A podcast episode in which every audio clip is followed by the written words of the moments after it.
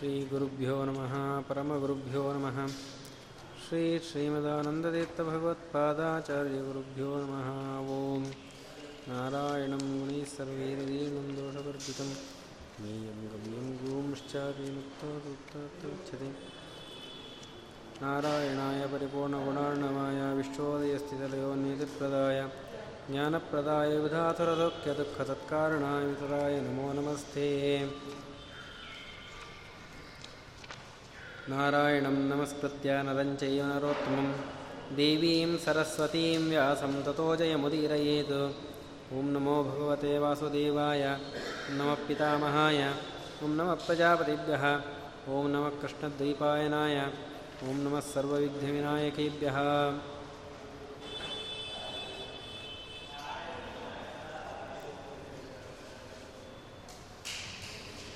ಧರ್ಮರಾಜರ ರಾಜಸೂಯೆಯಾಗದ ಕಥೆ ನಡೀತಾ ಇದೆ.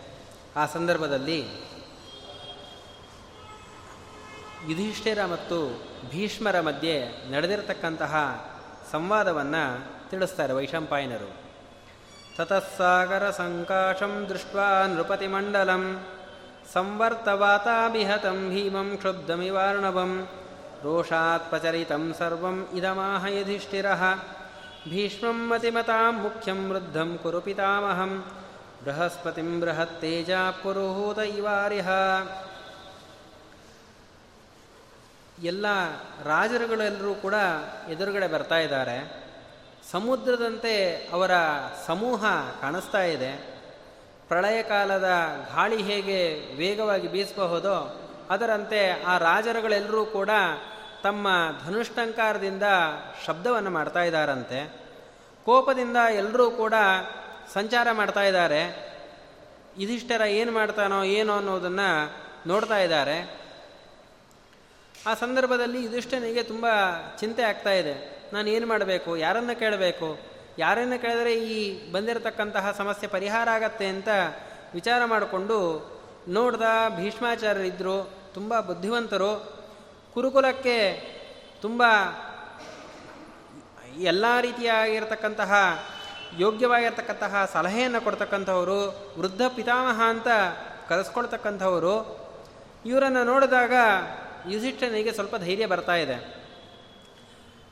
ಇಂದ್ರದೇವರು ಯಾವ ರೀತಿ ತಮಗೆ ಸಮಸ್ಯೆ ಬಂದಾಗ ಬೃಹಸ್ಪತ್ಯಾಚಾರರ ಹತ್ರ ಹೋಗಿ ಬೃಹಸ್ಪತ್ಯಾಚಾರರನ್ನ ಕೇಳಬಹುದೋ ಅದಕ್ಕೆ ತಕ್ಕಂತೆ ಬೃಹಸ್ಪತ್ಯಾಚಾರ್ಯರ ಸ್ಥಾನದಲ್ಲಿರತಕ್ಕಂತಹ ಭೀಷ್ಮಾಚಾರ್ಯರ ಹತ್ರ ಹೋಗಿ ಇಂದ್ರದೇವರಂತೆ ಇರತಕ್ಕಂತಹ ಯುಧಿಷ್ಠಿರ ತಾನು ಪ್ರಶ್ನೆ ಮಾಡ್ತಾನೆ, ತಾತ, ಈ ರಾಜ ಸಮೂಹ ಎಲ್ಲವೂ ಕೂಡ ತುಂಬ ಕೋಪದಿಂದ ನನ್ನ ಮೇಲೆ ಯುದ್ಧಕ್ಕೆ ಬರುವಂತೆ ಕಾಣಿಸ್ತಾ ಇದೆ. ನಾನು ಏನು ಮಾಡಬೇಕು ಅಂತ ತಿಳಿತಾ ಇಲ್ಲ. ಯಜ್ಞಕ್ಕೆ ವಿಘ್ನ ಆಗಬಾರದು. ಎಲ್ಲ ಪ್ರಜೆಗಳಿಗೂ ಕೂಡ ಹಿತವಾಗಬೇಕು. ಇದನ್ನು ಯಾವ ರೀತಿಯಲ್ಲೂ ಕೂಡ ಯಾವುದೇ ರೀತಿಯಾಗಿರತಕ್ಕಂತಹ ಗಲಾಟೆ, ಕ್ಷೋಭೆಗಳು ಆಗದೇ ಇರುವಂತೆ ನಾನು ಮುಂದುವರಿಸಬೇಕು. ನಾನು ಯಜ್ಞ ಮಾಡಲಿಕ್ಕೆ ಹೊರಟ ಕೂಡಲೇ ಇದ್ದ ಎಲ್ಲ ರಾಜರು ಕೂಡ ನನ್ನ ಮೇಲೆ ಯುದ್ಧಕ್ಕೆ ಬಂದಾಗ ಬರ್ತಾ ಇದ್ದಾರಲ್ಲ, ಇದಕ್ಕೆ ಪರಿಹಾರ ಏನು? ಇದನ್ನೆಲ್ಲ ಹೇಳಬೇಕು ಅಂತ ಕೇಳ್ತಾ ಇದ್ದಾರೆ. ವಾಸ್ತವಿಕವಾಗಿ ಧರ್ಮರಾಜನಿಗೆ ಎಲ್ಲ ಧರ್ಮಗಳು ಕೂಡ ಗೊತ್ತಿದೆ.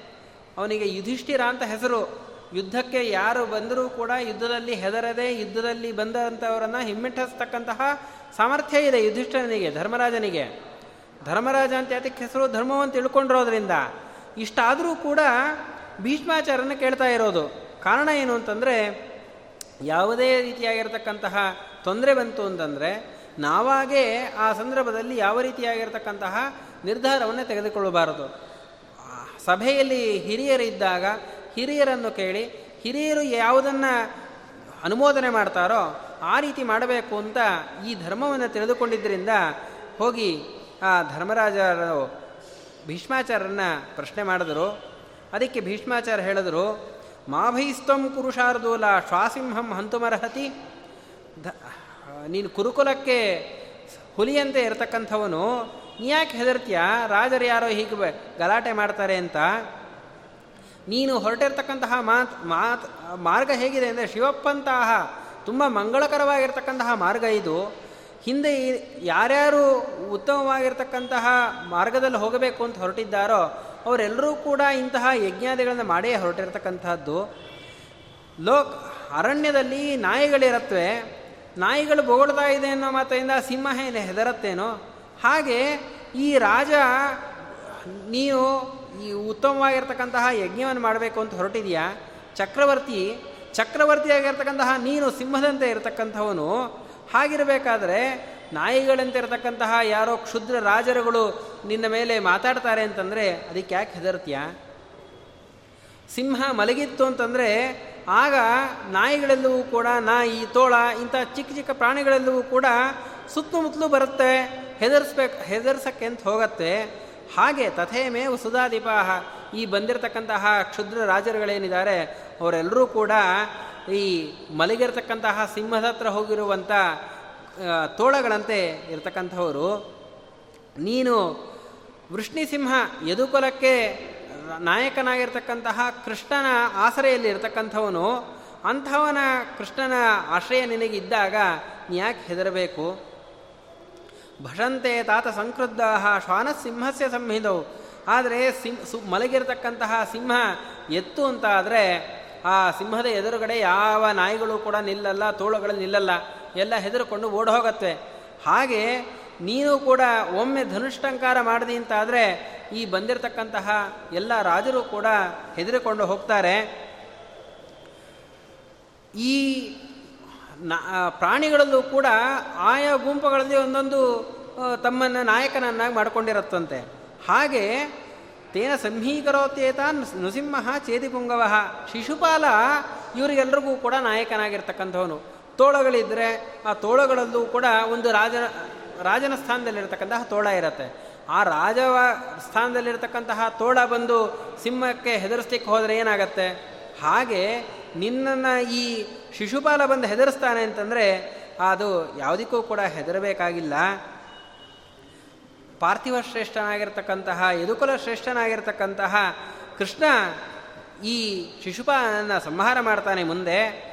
ಯಮದೇವರ ಮನೆಗೆ ಇವನನ್ನು ಕಳಿಸ್ ಕಳಿಸ್ಲಿಕ್ಕೋಸ್ಕರವೇ ಕೃಷ್ಣ ಬಂದಿರತಕ್ಕಂತಹದ್ದು.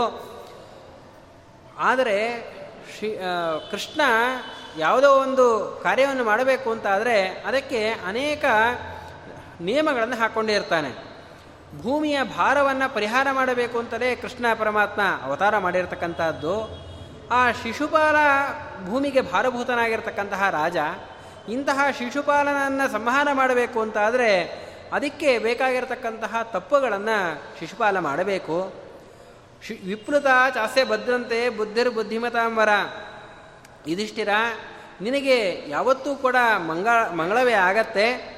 ನಿನಗೆ ಯಾವ ಮಂಗಳವಾಗತ್ತೋ ಅದಕ್ಕೆ ವಿರುದ್ಧವಾಗಿರ್ತಕ್ಕಂಥದ್ದೇ ಶಿಶುಪಾಲನಿಗೆ ಆಗಿರ್ತ, ಆಗತಕ್ಕಂತಹದ್ದು.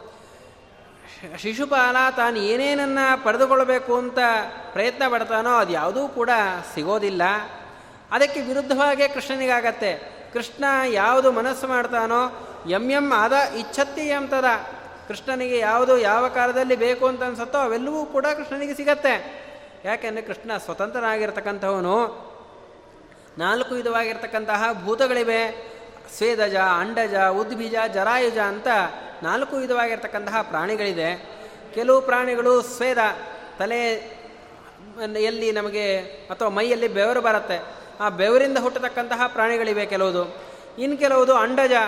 ಪ್ರಾಣಿಗಳು ಮೊಟ್ಟೆ ಇಟ್ಟು ಹುಟ್ಟತ್ತೆ ಅಂಥದ್ದನ್ನು ಅಂಡಜ ಅಂತ ಕರಿತೇವೆ. ಇನ್ನು ಕೆಲವುದು ಉದ್ಬೀಜ ಪ್ರಾಣಿ ಅಂತ ಹೇಳಿದ್ರೆ ಬರೀ ಸಸ್ಯಗಳನ್ನು ತೆಗೆದುಕೊಂಡ್ರೆ ಭೂಮಿಯನ್ನು ಒಡೆದುಕೊಂಡು ಬರತಕ್ಕಂತಹದ್ದು. ಅದಕ್ಕೆ ಉದ್ಬೀಜ ಅಂತ ಕರೀತಾರೆ. ಇನ್ನು ಕೆಲವೊಂದು ಜರಾಯುಜ, ಅಂದರೆ ಮನುಷ್ಯರಿಂದ ಹೊಟ್ಟೆಯ ಒಳಗಡೆ ಗರ್ಭಾಶಯದಿಂದ ಬರತಕ್ಕಂತಹದ್ದು. ಇಂತಹ ನಾಲ್ಕು ವಿಧವಾಗಿರ್ತಕ್ಕಂಥ ಪ್ರಾಣಿಗಳೇನಿದೆ, ಇವೆಲ್ಲಕ್ಕೂ ಕೂಡ ನಿಯಾಮಕನಾಗಿರ್ತಕ್ಕಂಥವನು ಕೃಷ್ಣ. ಹಾಗಾಗಿ ಆ ಕೃಷ್ಣನ ಅನುಗ್ರಹ ನಿನಗೆ ಇರೋದ್ರಿಂದ ನೀನು ಹೆದರಬೇಕಾಗಿಲ್ಲ. ಯಾ ಶಿಶುಪಾಲ ನಿನಗೆ ಯಾವ ರೀತಿಯಾಗಿ ವಿರೋಧವನ್ನು ಮಾಡಲಿಕ್ಕೆ ಪ್ರಯತ್ನ ಪಡ್ತಾನೋ ಅದಕ್ಕೆ ವಿರುದ್ಧವಾಗಿ ಶ್ರೀಕೃಷ್ಣ ನಿನಗೆ ಅನುಗ್ರಹವನ್ನು ಮಾಡಿಕೊಡ್ತಾನೆ ಅಂತೆಲ್ಲ ಭೀಷ್ಮಾಚಾರ್ಯರು ಹೇಳ್ತಾ ಇದ್ದಾರೆ. ಇತಿ ತಸ್ಯ ವಚ ಶ್ರುತ್ವ ತದಶ್ಚೇದಿಪತಿರ್ನೃಪ. ಭೀಷ್ಮಾಚಾರ್ಯರು ಯಾವಾಗ ಈ ರೀತಿಯಾಗಿ ಕೃಷ್ಣನನ್ನು ಹೊಗಳ್ತಾ ಯುಧಿಷ್ಠನಿಗೆ ಧೈರ್ಯವನ್ನು ಕೊಡ್ತಾ ಇದ್ದಾರೋ, ಆಗ ಶಿಶುಪಾನಿಗೆ ತುಂಬ ಕೋಪ ಬರ್ತಾ ಇದೆಯಂತೆ. ಏ, ತುಂಬ ಕ್ರೂರವಾಗಿರ್ತಕ್ಕಂತಹ ಮಾತುಗಳನ್ನು ಭೀಷ್ಮಾಚಾರ್ಯಗೆ ಆಡಲಿಕ್ಕೆ ಪ್ರಾರಂಭ ಮಾಡ್ತಾನೆ. ಶಿಶುಪಾಲ ಮುಂದೆ ಕೃಷ್ಣನನ್ನು ನಿಂದನೆ ಮಾಡ್ತಾನೆ. ಅದಕ್ಕಿಂತ ಮುಂಚೆ ಭೀಷ್ಮಾಚಾರ್ಯರಿಗೆ ತುಂಬ ಅಯೋಗ್ಯವಾಗಿರ್ತಕ್ಕಂತಹ ಮಾತುಗಳನ್ನು ಆಡ್ತಾನೆ. ಒಂದು ಅಧ್ಯಾಯ ಪೂರ್ತಿ ಶಿಶುಪಾಲ ಭೀಷ್ಮಾಚಾರ್ಯನ ಏನು ನಿಂದೆ ಮಾಡ್ದ ಅನ್ನೋದನ್ನು ವರ್ಣನೆ ಮಾಡ್ತಾರೆ ವೈಶಂಪಾಯನರು ಹೇಳ್ತಾನೆ, ಶಿಶುಪಾಲ ಹೇಳ್ತಾನೆ, ಏ ವೃದ್ಧ, ಮುದುಕ, ನಿನಗೇನು ಮಾಡೋಕ್ಕೆ ಬೇರೆ ಕೆಲಸ ಇಲ್ವಾ? ಎಲ್ಲರೂ ಕೂಡ ಕುಲವನ್ನು ಉದ್ಧಾರ ಮಾಡಬೇಕು ಅಂತ ಅಪೇಕ್ಷೆ ಪಡ್ತಾ ಇದ್ದರೆ ನೀನು ಕುಲವನ್ನು ಹಾಳು ಮಾಡಬೇಕು ಅಂತಾನೆ ಅಪೇಕ್ಷೆ ಪಡ್ತಾ ಇದೆಯಾ? ಕುಲಪಾಂಸನ ಅಂತ ಕರೀತಾರೆ ನಿನಗೆ. ಏನೇನೋ ಮಾತಾಡ್ತಾ ಇದೆಯಾ ನೀನು? ಇರ್ತಕ್ಕಂಥ ರಾಜರುಗಳನ್ನೆಲ್ಲ ಹೆದರಿಸ್ತಾ ಇದೆಯಾ? ನೀನು ಮುದುಕ ಅಂತ ಹೇಳಿ ಯುವಕರಾಗಿರ್ತಕ್ಕಂತಹ ನಮ್ಮನ್ನು ಯಾತಕ್ಕೆ ಹೇಳ ಹೆದರಿಸ್ತೀಯಾ? ಯಾರೋ ಕೃಷ್ಣ ಬರ್ತಾನೆ, ಕೃಷ್ಣ ನಿನಗೆ ಅನುಕೂಲ ಮಾಡಿಕೊಡ್ತಾನೆ ಅಂತ ಯುಧಿಷ್ಠನಿಗೆ ನೀನು ಹೇಳ್ತಾ ಇದೆಯಾ? ಆ ಕೃಷ್ಣ ಗೊಲ್ಲ, ಅವನು ಬೆತ್ತ ಹಿಡ್ಕೊಂಡು ಹಸು ಓಡಿಸ್ಲಿಕ್ಕೆ ಸಮರ್ಥ ಅಷ್ಟೇ. ಅಂಥ ಕೃಷ್ಣ ಬಂದು ಯುದ್ಧದಲ್ಲಿ ನಮ್ಮನ್ನು ಎದುರಿಸ್ಲಿಕ್ಕೆ ಸಾಧ್ಯನಾ? ನೀನು ಯುಕ್ತಮೇತ ತೃತೀಯಾಯಾಮ್ ಪ್ರಕೃತವೋ ವರ್ತತಾತ್ವಯ. ಒಬ್ಬ ಮನುಷ್ಯನಿಗೆ ನಾ ಆರ, ಆರು ಅವಸ್ಥೆ ಇದೆ. ಗರ್ಭೀಭಾವ ಹೊಟ್ಟೆಗೆ ಬರ್ತಾನೆ, ಆಮೇಲೆ ಯುವಕನಾಗ್ತಾನೆ ಆಮೇಲೆ ಯೌವನಕ್ಕೆ ಬರ್ತಾನೆ. ಯೌವನಕ್ಕೆ ಬಂದ ಮೇಲೆ ಪ್ರಕೃತಿ ಅಂತ ಹೇಳಿದ್ರೆ ಮುದುಕನ ವಾರ್ಧಕ್ಯ ಅವಸ್ಥೆ. ವಾರ್ಧಕ್ಯ ಅವಸ್ಥೆಯಿಂದ ಆದಮೇಲೆ ಮರಣಾವಸ್ಥೆಗೆ ಹೋಗತಕ್ಕಂಥದ್ದು. ನೀನು ಇಂತಹ ತೃತೀಯಾಯಾಮ್ ಪ್ರಕೃತವು ಇಂತಹ ವಾರ್ಧಕ್ಯ ಅವಸ್ಥೆಯಲ್ಲಿರ್ತಕ್ಕಂಥವನು, ಇಂಥ ಅವಸ್ಥೆಯಲ್ಲಿರ್ತಕ್ಕಂಥವನು ನೀನು ನಪುಂಸಕ. ನಿನಗೆ ಯುದ್ಧವನ್ನು ಮಾಡಲಿಕ್ಕೆ ಬಿಲ್ಲನ್ನು ಕೂಡ ಎತ್ತಲಿಕ್ಕಾಗಲ್ಲ. ಹಾಗಿರಬೇಕಾದ್ರೆ ನಿನಗೇನು ಧರ್ಮ ಹೇಳಲಿಕ್ಕೆ ಬರುತ್ತೆ? ನಿನ್ನನ್ನು ಎಲ್ಲರೂ ಕೂಡ ಧರ್ಮಿಷ್ಠ, ತುಂಬ ಧರ್ಮವನ್ನು ಹೇಳ್ತಕ್ಕಂಥವನು ಅಂತ ಆ ಒಳ್ಳೆಯ ಸ್ಥಾನದಲ್ಲಿ ಕುಡಿಸಿದ್ದಾರೆ. ಆದರೆ ನೀನು ಮಾಡೋದೆಲ್ಲ ಅಧರ್ಮದ ಕಾರ್ಯಗಳೇ. ನಾನು ನೀನು ಮಾಡ್ತಕ್ಕಂಥ ಅಧರ್ಮದ ಕೆಲಸಗಳನ್ನ ಒಂದೊಂದೇ ಹೇಳ್ತೀನಿ, ಕೇಳು. ನಾವಿನ ಉರಿಯೋ ಸಂಬದ್ಧ ಒಂದು ಸಮುದ್ರ ದಾಟಬೇಕು ಅಂತ ಹೊರಟಿಯಾರೆ. ಸಮುದ್ರ ದಾಟ್ಲಿಕ್ಕೆ ಹೊರಟಿರ್ತಕ್ಕಂಥವರಿಗೆ ಹಡಗು ಬೇಕು ಹಡಗು ಎಂಥದ್ದು ಮರದ ಹಡಗ, ಹಡಗನ್ನು ಮಾಡಿಕೊಂಡ್ರೆ ದಾಟ್ಲಿಕ್ಕೆ ಸಾಧ್ಯ. ಅದೇ ಕಲ್ಲಿನ ಹಡಗನ್ನು ಮಾಡಿಕೊಂಡ್ರೆ ಹಡಗು ಸಮುದ್ರದಲ್ಲಿ ಮುಳುಗು ಹೋಗತ್ತೆ. ಹಾಗೆ ನೀನು ಕಲ್ಲಿನ ಹಡಗನಂತೆ ಇರತಕ್ಕಂಥವನು, ಯಾರೂ ಕೂಡ ನಿನ್ನನ್ನು ಆಶ್ರಯ ಮಾಡಿಕೊಂಡು ದುರ್ಗಗಳನ್ನು, ಕಷ್ಟಗಳನ್ನು ದಾಟ್ಲಿಕ್ಕೆ ಸಾಧ್ಯ ಇಲ್ಲ. ಈ ಕೌರವ ಮನೆತನ ಏನಿದೆ, ಅವೆಲ್ಲವೂ ಕೂಡ ನಿನ್ನಿಂದಲೇ ಹಾಳಾಗ್ತಾ ಇರತಕ್ಕಂತಹದ್ದು. ಯಾತಕ್ಕೆ ಅಂದರೆ, ನೀನು ಇಲ್ಲದೇ ಇರತಕ್ಕಂಥ ಧರ್ಮಗಳನ್ನು ಹೇಳ್ತೀಯ? ಇರುವ ಧರ್ಮಗಳನ್ನೆಲ್ಲ ಹಾಳು ಮಾಡ್ತೀಯ? ನೀ ಕೃಷ್ಣನ ಹೊಗಳ್ತಾ ಇದೆಯಾ?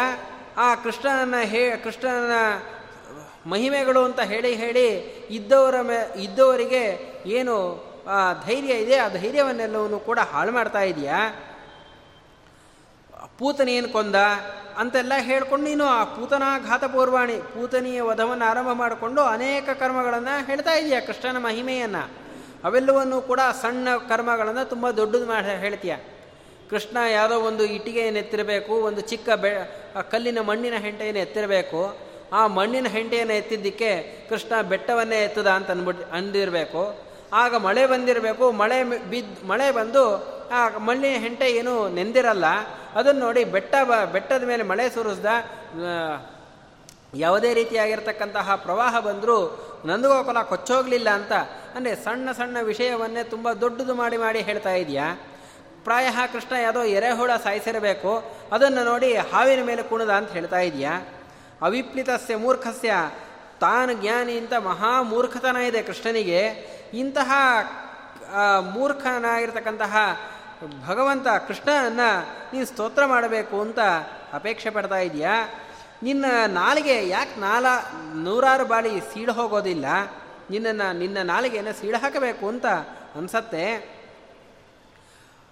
ಯಾವ ಮನುಷ್ಯ ಯಾವತ್ತೂ ಕೂಡ ಯಾವುದೇ ರೀತಿಯಾಗಿರ್ತಕ್ಕಂತಹ ಒಳ್ಳೆಯ ಕೆಲಸವನ್ನೇ ಮಾಡಬೇಕು ಅಂತ ಅಪೇಕ್ಷೆ ಪಡೆದಿರ್ತಾನೋ ಅಂತಹವನು ಯಾರೂ ಕೂಡ ನಿನ್ನ ಮಾತನ್ನು ಕೇಳ್ತಾ ಕೇಳ್ತಾ ಇದ್ದರೆ ಒಳ್ಳೆಯ ಕೆಲಸವನ್ನೇ ಮಾಡೋದಿಲ್ಲ. ಕುತ್ಸ, ಎತ್ತರ ಕುತ್ಸಾ ಪ್ರಯೋಕ್ತವ್ಯ. ಕೆಟ್ಟ ಕೆಲಸವನ್ನು ಎಲ್ಲಿ ಮಾಡಬೇಕು ಅಂತ ತಿಳ್ಕೋಬೇಕು ಅಂತಿದ್ರೆ ಆ ಕೃಷ್ಣನ ನೋಡಿ ತಿಳಿದುಕೊಳ್ಳಬೇಕು. ನೀನು ಜ್ಞಾನವೃದ್ಧ ಅಂತ ಪ್ರಸ ಲೋಕದಲ್ಲಿ ಪ್ರಸಿದ್ಧನಾಗಿರ್ತಕ್ಕಂಥವನು ಅಂತಹ ನೀನು ಗೋಪಾಲಕವನ್ನು ಸ್ತೋತ್ರ ಮಾಡ್ತಾ ಇದೆಯಲ್ಲ, ಇದೇನಿದು? ಯಾತಕ್ಕಿಂತ ನಿನಗೆ ದುರ್ಬಿ, ದುರ್ಬುದ್ಧಿ ಬಂದಿದೆ? ನೋಡು, ಆ ಕೃಷ್ಣ ಮಾಡಿರ್ತಕ್ಕಂಥ ಒಂದೊಂದು ಕರ್ಮಗಳನ್ನು ಹೇಳ್ತೀನಿ ಕೇಳು. ಯದ್ಯನೇನ ಹತೋ ಬಾಲ್ಯೇ ಚಿತ್ರಮತ್ರ ಕೆಂ ಆ ಕೃಷ್ಣ ಚಿಕ್ಕ ಹುಡುಗನಾಗಿದ್ದ, ಅವಾಗ ಒಂದು ಪಕ್ಷಿಯನ್ನು ಕೊಲ್ದ ಶಕುನಿ ಪಕ್ಷಿ. ಯಾವುದೋ ಒಂದು ಪಕ್ಷಿಯನ್ನು ಕೊಂದ ಅಂತ ಹೇಳ್ತಾ ಇದೆಯಾ?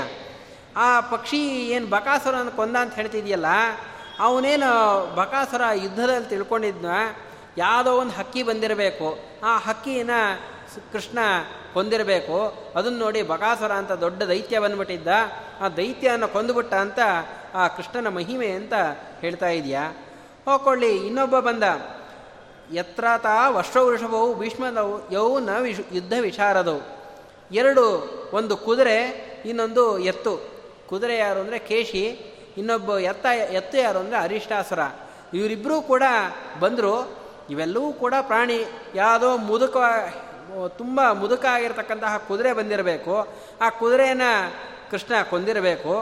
ಅಥವಾ ಯಾವುದೋ ಎತ್ತು, ಆ ಮುದಿ ಎತ್ತು ಅಂತ ಬಿಟ್ಬಿಟ್ಟಿರ್ತಾರೆ. ಯಾವ ಕೆಲಸಕ್ಕೂ ಪ್ರಯೋಜನ ಇಲ್ಲ ಅಂತ. ಅವ್ರು ಕೂಡ ಗೊಲ್ಲರು ತಾವು ಗೋವ, ಗೋವುಗಳನ್ನು ಲೋ ಲೋಕದಲ್ಲಿ ಮೇಯಿಸ್ತಾ ಆ ಗೋವುಗಳಿಗೆ ಬೇಕಾಗಿರ್ತಕ್ಕಂತಹ ಹುಲ್ಲು ಮುಂತಾದನ್ನು ತಾವು ಗದ್ದೆಗಳಲ್ಲಿ ಬೇಯಿ ಉಳಲಿಕ್ಕೆ ಅಂತ ಎತ್ತನ್ನು ಇಟ್ಕೊಂಡಿರ್ತಾರೆ. ಮನೆಯಲ್ಲಿರೋ ಯಾವುದೋ ಎತ್ತು ಹೊಟ್ಟೋಗಿತ್ತು ಅಂತ ಅನ್ಸತ್ತೆ. ಎದ್ದು ವೇಸ್ಟ್ ಅಂತ ಹೇಳಿ ಅದನ್ನು ರಸ್ತೆಗೆ ಬಿಟ್ಟಿದ್ದಾರೆ. ಅಂಥ ಎತ್ತನ್ನೇ ಯಾವುದೋ ಕೃಷ್ಣ ಕೊಂದಿಯಾನೆ. ಅದನ್ನು ನೋಡಿ ನೀನು, ಓ, ತುಂಬ ದೊಡ್ಡ ದೊಡ್ಡ ಸಾಮರ್ಥ್ಯ ಇದೆ ಅಂತ ಹೇಳ್ತಾ ಇದೆಯಾ?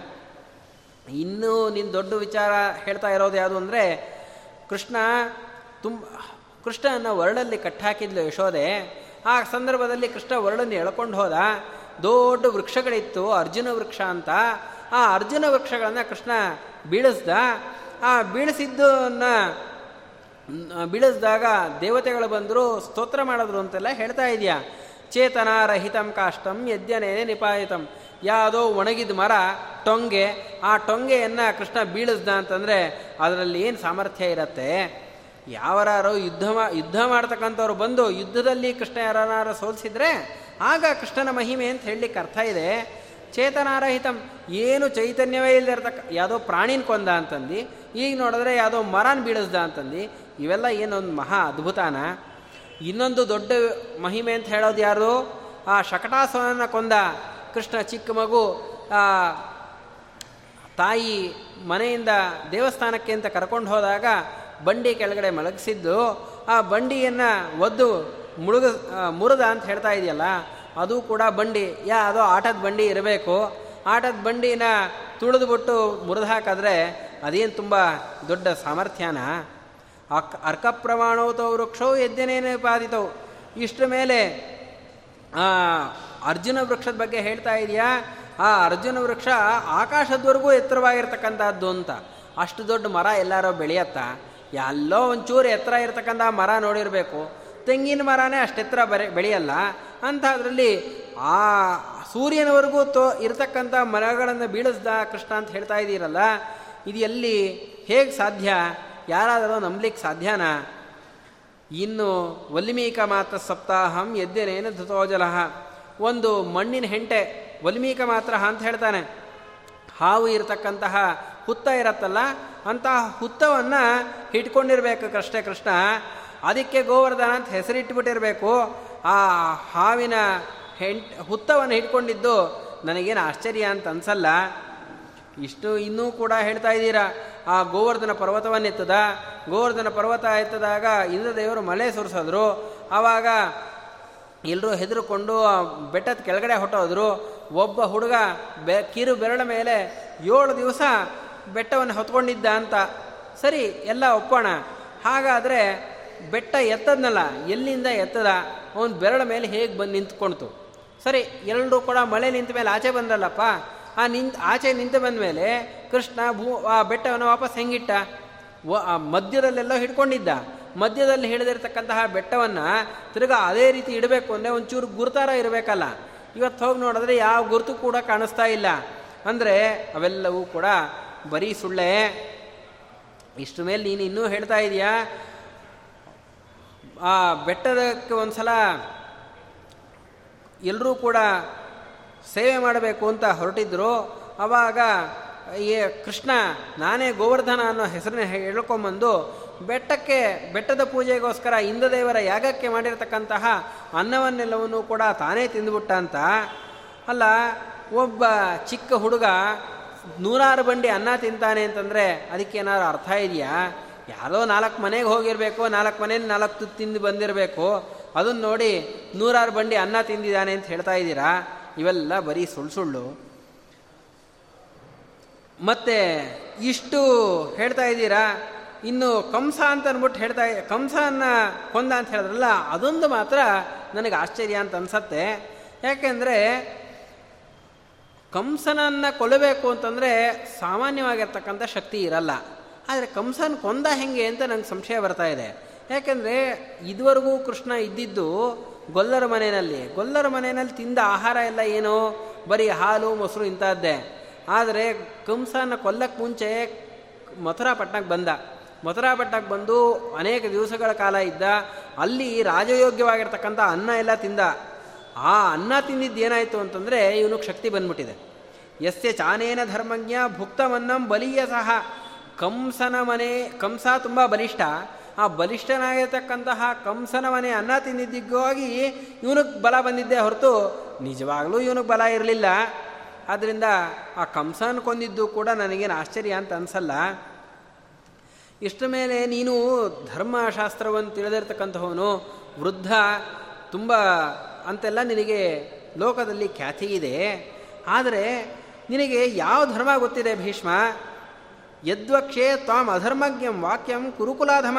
ನೀ ಕುರುಕುಲದಲ್ಲಿ ತುಂಬ ಮಹಾ ನೀಚನಾಗಿರ್ತಕ್ಕಂಥವ್ ನೀನು. ನಿನ್ನನ್ನು ಮಹಾ ಅಧರ್ಮಿಷ್ಠ ಅಂತ ಕರಿಬೇಕೇ ಹೊರತು ನಿನ್ನನ್ನು ಧರ್ಮ, ಧರ್ಮಿಷ್ಠ ಅಂತ ಯಾರೂ ಕೂಡ ಕರೆಯೋಕ್ಕೆ ಸಾಧ್ಯ ಇಲ್ಲ. ಯಾಕೆ ಅಂತಂದರೆ ನೀ ಮಾಡಿಸಿರ್ತಕ್ಕಂಥ ಕರ್ಮಗಳನ್ನು ನೋಡು. ಧರ್ಮನ ಏನು ಅಂತ ನಾನು ಹೇಳ್ತೀನಿ. ನಾನು ಹೇಳೋ ಧರ್ಮ ಕೇಳು. ನೀನು ಏನು ಮಾಡಿಸಿದೀಯಾ ಅಂತ ಅಂದ್ಬಿಟ್ಟು ತಿಳ್ಕೊ. ಅವಾಗ ನೀನು ಹೇಳ್ತಕ್ಕಂಥದ್ದು ಧರ್ಮನೋ ಅಥವಾ ಕೃಷ್ಣ ಮಾಡಿರ್ತಕ್ಕಂಥ ಧರ್ಮನೋ ಅನ್ನೋದು ಲೋಕಕ್ಕೆ ಗೊತ್ತಾಗತ್ತೆ. ನೋಡು, ಧರ್ಮ ಏನು ಹೇಳುತ್ತೆ ಗೊತ್ತಾ? ಸ್ತ್ರೀಷು ಗೋಷು ನಶಸ್ತ್ರಾಣಿ ಪಾತಯೇದ್ಬ್ರಾಹ್ಮಣೇಶು ಚ. ಯಸ್ಯ ಚ ಅನ್ನಾನಿ ಭುಂಜೀತ ಎತ್ರ ಚ ಸ್ಯಾತ್ ಪ್ರತಿಶ್ರಯ. ಸ್ತ್ರೀಯರ ಮೇಲೆ, ಗೋವುಗಳ ಮೇಲೆ, ಬ್ರಾಹ್ಮಣರ ಮೇಲೆ ಶಸ್ತ್ರಗಳನ್ನು ಪ್ರಯೋಗ ಮಾಡಬಾರ್ದು. ಯಾರ ಮನೆಯ ಅನ್ನವನ್ನು ತಿಂತೀವೋ ಅಂತಹವರ ಮೇಲೆ, ಅಂದರೆ ಯಾರನ್ನು ಆಶ್ರಯ ಮಾಡಿಕೊಂಡಿರ್ತೀವೋ ಅಂತಹವರ ಮೇಲೆ ನಾವು ಶಸ್ತ್ರಪ್ರಯೋಗವನ್ನು ಮಾಡಬಾರದು ಅಂತ ಇದು ಸಜ್ಜನರು ಹೇಳತಕ್ಕಂತಹ ಮಾತು. ಧರ್ಮಶಾಸ್ತ್ರಜ್ಞರು ಈ ರೀತಿಯ ನಿಯಮಗಳನ್ನು ಮಾಡಿದ್ದಾರೆ. ಆದರೆ ಸ್ತ್ರೀಯರ ಮೇಲೆ, ಗೋವುಗಳ ಮೇಲೆ, ಬ್ರಾಹ್ಮಣರ ಮೇಲೆ ಎಲ್ಲರ ಮೇಲೂ ಕೂಡ ಕೃಷ್ಣ ಅಥವಾ ನಿನ್ನನ್ನು ನಂಬಿರತಕ್ಕಂತಹ ಪಾಂಡವರು ಶಸ್ತ್ರ ಪ್ರಯೋಗ ಮಾಡಿರೋದು ಕಾಣಿಸ್ತಾ ಇದೆ. ಕೃಷ್ಣ ಪೂತನಿಯಿಂದ ಆರಂಭ ಮಾಡಿಕೊಂಡು ಸ್ತ್ರೀಯರನ್ನು ಸಂಹಾರ ಮಾಡ್ದ. ಗೋವುಗಳನ್ನು ಕೊಲ್ಲಬಾರದು ಅಂತ ಹೇಳ್ತಾರೆ. ಎತ್ತೇನದು? ಗೋ, ಗಂಡು ಗೋವದು. ಅಂತಹ ಎತ್ತನ್ನು ಕೊಂದ ಬ್ರಾಹ್ಮಣನ ಕೊಲ್ಲಬಾರದು ಅಂತ ಹೇಳ್ತಾರೆ. ಮುಂದೆ ಕೃಷ್ಣ ಬ್ರಾಹ್ಮಣನ ಕೊಲ್ತಾನೆ. ಬ್ರಾಹ್ಮಣ ವೇಷದಲ್ಲಿ ಬಂದಿರತಕ್ಕಂತಹ ಆ ದಂತವಕ್ರನ ಸ್ನೇಹಿತನನ್ನು ಮುಂದೆ ಕೊಲ್ತಾನೆ. ಅಂದರೆ ಶಿಶುಪಾಲ ಮುಂದೆ ಏನಾಗತ್ತೋ ಅದನ್ನು ಕೂಡ ಹೇಳಿ ಆ ಲೋ, ಅಲ್ಲಿರ್ತಕ್ಕಂಥವ್ರಿಗೆಲ್ರಿಗೂ ಕೂಡ ಕೃಷ್ಣ ಅಧರ್ಮಿಷ್ಠ ಅಂತ ತೋರಿಸಿಕೊಡ್ತಾ ಇದ್ದಾನೆ. ಯಾರ ಆಶ್ರಯದಲ್ಲಿರ್ತಾರೋ ಅಂಥವ್ರ ಮೇಲೆ ಪ್ರಯೋಗ ಮಾಡಬಾರ್ದು, ಶಸ್ತ್ರ ಪ್ರಯೋಗ ಮಾಡಬಾರ್ದು ಅಂತ ಹೇಳ್ತಾರೆ. ಆದರೆ ಪಾಂಡವರು ಮಾಡ್ತಾ ಇರೋದೇನು? ಮುಂದೆ ಪಾಂಡವರೆಲ್ಲರೂ ಕೂಡ ಕಾಡಿಗೆ ಹೋಗ್ತಾರೆ. ಆ ಕಾಡಲ್ಲಿ ಯಾರು ತಾ ಆಶ್ರಯದಲ್ಲಿರ್ತಾರೋ ಅಂಥವ್ರ ಮೇಲೇ ಬಾಣ ಪ್ರಯೋಗ ಮಾಡಿ ಅನೇಕ ಬ್ರಾಹ್ಮಣರನ್ನು ಕೊಲ್ತಾರೆ. ಹೀಗೆಲ್ಲ ಮುಂದಿನ ಅನೇಕ ವಿಷಯಗಳನ್ನು ಶಿಶುಪಾಲ ತಾನು ಹೇಳ್ತಾನೆ. ಆದ್ದರಿಂದ ಭೀಷ್ಮ ನೀನೇನು ಮಾಡ್ತಾ ಇದೆಯಾ? ಅವೆಲ್ಲವೂ ಕೂಡ ಸರ್ವಂ ವಿಥತಂ ದೃಶ್ಯತೆ. ನೀನು ಧರ್ಮಶಾಸ್ತ್ರ ಏನು ಹೇಳುತ್ತೋ ಅದಕ್ಕೆ ವಿರುದ್ಧವಾಗಿಯೇ ನಿನ್ನ ಶಿಷ್ಯರ ಕೈಲಿ, ನಿನ್ನ ಬಾಂಧವರ ಕೈಲಿ ಮಾಡಿಸ್ತಾ ಇದೆಯಾ? ಜ್ಞಾನವೃದ್ಧ ಅಂತ ಕರೀತಾರೆ. ಕೃಷ್ಣನನ್ನು ಜ್ಞಾನವೃದ್ಧ, ವೃದ್ಧ ಅಂತ ಕೇಳ್ತಾರೆ. ಅಂತಹ ಕೃಷ್ಣನನ್ನು ನೀನು ಧರ್ಮಿಷ್ಠ, ಅವನಿಗೆ ಅಗ್ರಪೂಜೆಯನ್ನು ಮಾಡಬೇಕು ಅಂತೆಲ್ಲ ಹೇಳ್ತಾ ಇದೆಯಲ್ಲ? ಇದು ಎಂತಹ ಧರ್ಮಕ್ಕೆ ವಿರುದ್ಧವಾಗಿರತಕ್ಕಂತಹದ್ದು. ಕೃಷ್ಣ ಗೋವುಗಳನ್ನು ಕೊಂದಿರ್ತಕ್ಕಂಥವನು, ಸ್ತ್ರೀಯರನ್ನು ಕೊಂದಿರ್ತಕ್ಕಂಥವನು, ಇಂತಹ ಕೃಷ್ಣನನ್ನು ಧರ್ಮರಾಜ ಏನಾದರೂ ಈ ಅಗ್ರಪೂಜೆಯಲ್ಲಿ ತಾನು ಅರ್ಚನೆ ಮಾಡ್ದ ಅಂತಾದರೆ ಅದು ಹೇಗೆ ಲೋಕದಲ್ಲಿ ಮನ್ನಣೆಗೆ ಯೋಗ್ಯವಾಗತ್ತೆ? ಮತ್ತೆ ಇವನು ಹೇಳ್ತಾ ಇದ್ದಾನೆ, ಅಸೌ ಮತಿಪದಾಂ ಶ್ರೇಷ್ಠ, ಏಷ ಜಗತ ಪ್ರಭು. ಈ ಕೃಷ್ಣ ಜಗತ್ತಿಗೆಲ್ಲಕ್ಕೂ ಕೂಡ ಸ್ವಾಮಿಯಾಗಿರ್ತಕ್ಕಂಥವನು ಮಹಾಜ್ಞಾನಿ ಈ ಅಂತನ್ಬಿಟ್ಟು ಎಲ್ಲ ಕಡೆಯಲ್ಲೂ ಪ್ರಸಿದ್ಧಿಯಾಗಿದೆ. ಒಂದು ವೇಳೆ ಏನಾದರೂ ನಿನ್ನ ಮಾತನ್ನು ನಂಬಿಕೊಂಡು ಕೃಷ್ಣನ ಪೂಜೆ ಮಾಡ್ತು ಅಂತಾದರೆ, ಇವತ್ತು ಕೆಲವು ಜನರಿಗೆ ಮಾತ್ರ ಕೃಷ್ಣನ ಬಗ್ಗೆ ಏನು ಅಜ್ಞಾನ ಇದೆ. ಅದು ಇಡೀ ಜಗತ್ತಿಗೆ ಪ್ರಸಿದ್ಧಿ ಆಗೋಗತ್ತೆ. ಆದ್ದರಿಂದ ನೀನು ಕೃಷ್ಣನ ಸಂಬಂಧವಾಗಿ ಕೃಷ್ಣ ಅಗ್ರಪೂಜೆಗೆ ಯೋಗ್ಯ ಅನ್ನುವ ಮಾತನ್ನು ಆಡಬಾರದು.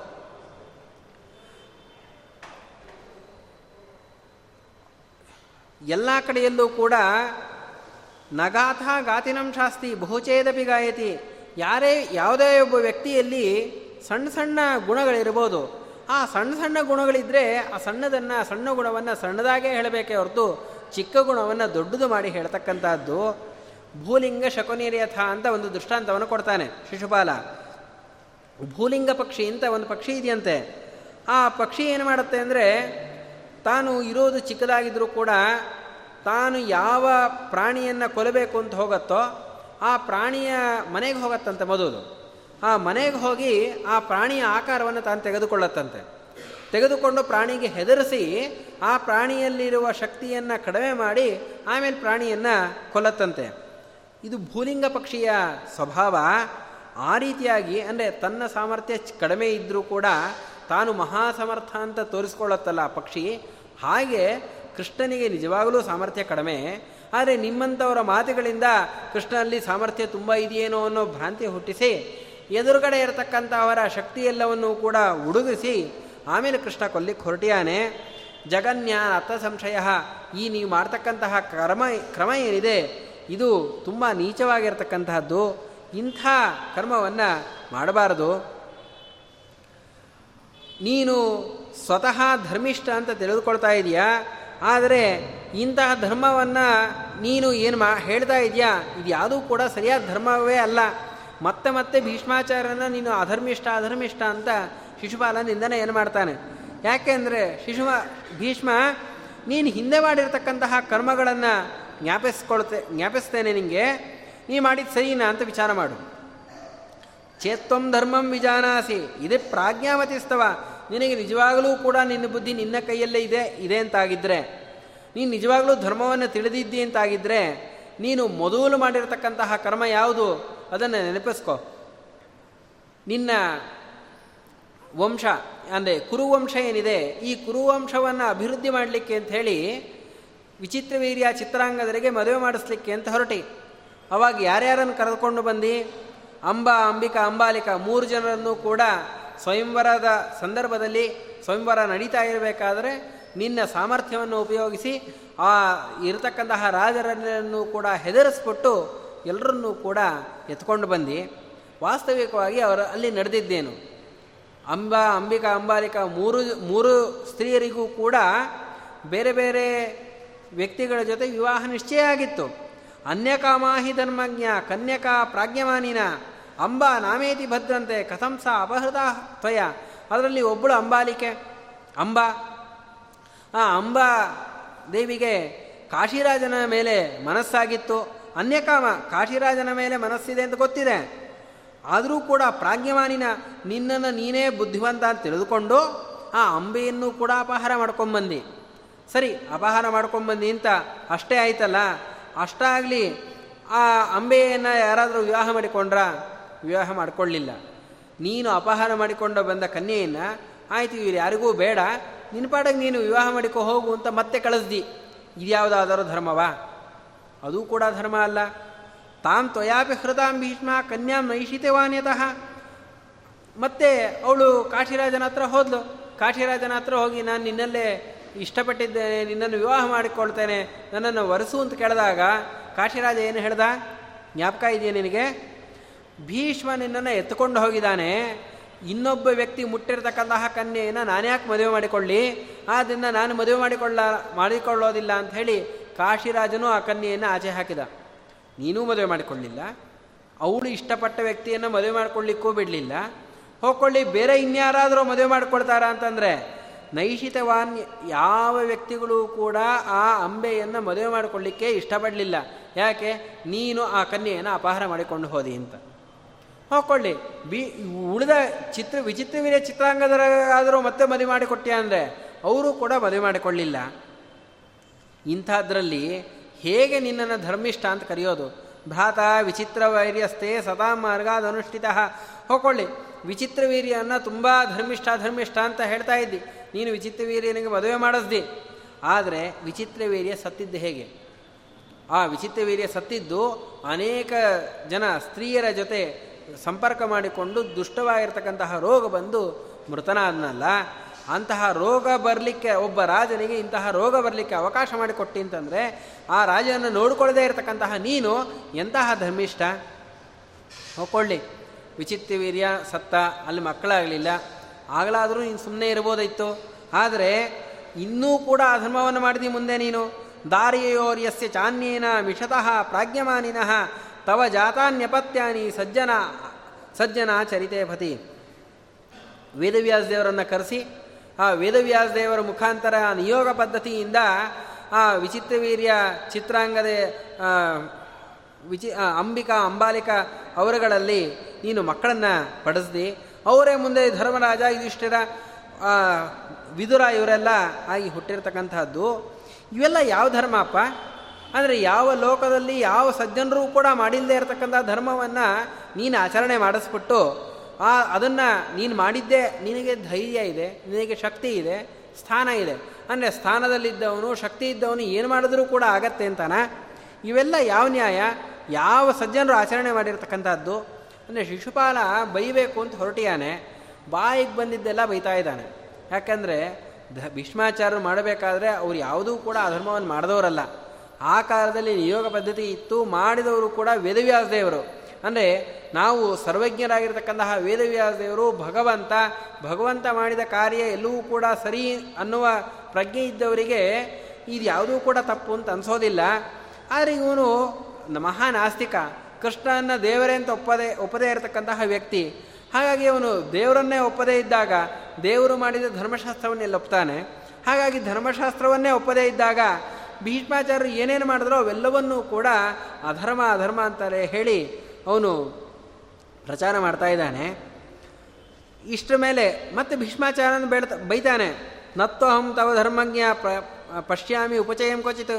ನೀನು ಧರ್ಮಿಷ್ಠ ಧರ್ಮಿಷ್ಠ ಅಂತ ಹೇಳ್ತಾ ಇದೆಯಲ್ಲ, ನೀನು ಯಾವ ಧರ್ಮಿಷ್ಠರಾಗಿರ್ತಕ್ಕಂತಹ ಗುರುಗಳ ಸೇವೆಯನ್ನು ಮಾಡಿಕೊಂಡು ಬಂದಿ ಅಂತ ಎಲ್ಲಾದರೂ ಹೇಳು. ನೀನನ್ನು ಇವತ್ತು ಧರ್ಮಿಷ್ಠ ಕರೀತಾ ಇದ್ದಾರೆ. ಆದರೆ ನೀನು ಯಾವ ಗುರುಗಳ ಸೇವೆಯನ್ನು ಮಾಡಿದ್ದು ಯಾರಿಗೂ ಗೊತ್ತಿಲ್ಲ. ಭೀಷ್ಮಾಚಾರ್ಯ ಗುರುಗಳು ಅಂದರೆ ಯಾರು? ಯಾರಾದರೂ ಲೋಕದಲ್ಲಿ ಪ್ರಸಿದ್ಧವಿದೆಯಾ? ನೀನು ಹೇಳೋದೇನು? ನಾನು ದೇವಲೋಕಕ್ಕೆ ಹೋಗಿ ಅಧ್ಯಯನ ಮಾಡಿದೆ. ಎಲ್ಲಿ ಹೋಗಿದ್ಯೋ, ಏನು ಅಧ್ಯಯನ ಮಾಡೋದ್ಯೋ, ಯಾರಿಗೂ ಇಲ್ಲೇ ಇರ್ತಕ್ಕಂಥ ಎಂಟುನೂರು ವರ್ಷ ಆಯಿಸ್ತು ಅಂತ ಬೇರೆ ನೀನೇ ಹೇಳ್ಕೊತೀಯ? ನಮ್ಗೆ ಇವತ್ತು ಯಾರಿಗೂ ಕಾಣಿಸ್ತಾ ಇಲ್ಲ. ಅಂದರೆ, ನೀನು ಮಾಡಿರ್ತಕ್ಕಂಥ ಯಾವ ಅಧ್ಯಯನವೂ ಕೂಡ, ಎಲ್ಲೂ ಕೂಡ ಪ್ರಸಿದ್ಧವಾಗಿಲ್ಲ. ನೀನು ಯಜ್ಞ, ದಾನ, ಸ್ವಾಧ್ಯಾಯ, ಮತ್ತು ದಕ್ಷ, ಅನೇಕ ರೀತಿಯ ದಕ್ಷಿಣಗಳನ್ನು ಕೊಟ್ಟಿರತಕ್ಕಂಥ ಯಜ್ಞಗಳು, ಇವೆಲ್ಲವೂ ಕೂಡ ಅಪ್ರಯೋಜಕ ಅಂತ ನಾನು ತಿಳ್ಕೊತೇನೆ. ಯಾಕೆ ಅಂದರೆ ಲೋಕದಲ್ಲಿ ಯಾವುದಕ್ಕೆ ಮನ್ನಣೆ ಇರತಕ್ಕಂತಹದ್ದು? ಲೋಕದಲ್ಲಿ ಧರ್ಮ ಅಂತ ಯಾವುದನ್ನು ಕರೀತಾರೆ ಅಂದರೆ,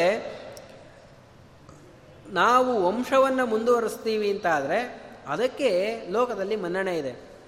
ನೀವೇ ಧರ್ಮಶಾಸ್ತ್ರವನ್ನು ಹೇಳ್ತೀರಾ? ಭಗವಂತ ಬ್ರಹ್ಮದೇವರನ್ನು ಸೃಷ್ಟಿ ಮಾಡದ್ನಂತೆ ಮೊದಲು. ಸೃಷ್ಟಿ ಮಾಡಿ ಬ್ರಹ್ಮದೇವರಿಗೆ ಹೇಳದ್ನಂತೆ. ನಾನು ಏನು ಮಾಡಬೇಕು ಅಂತ ಬ್ರಹ್ಮದೇವರು ಕೇಳಿದಾಗ, ನೀನು ಪ್ರಜೆಗಳನ್ನು ಸೃಷ್ಟಿ ಮಾಡು.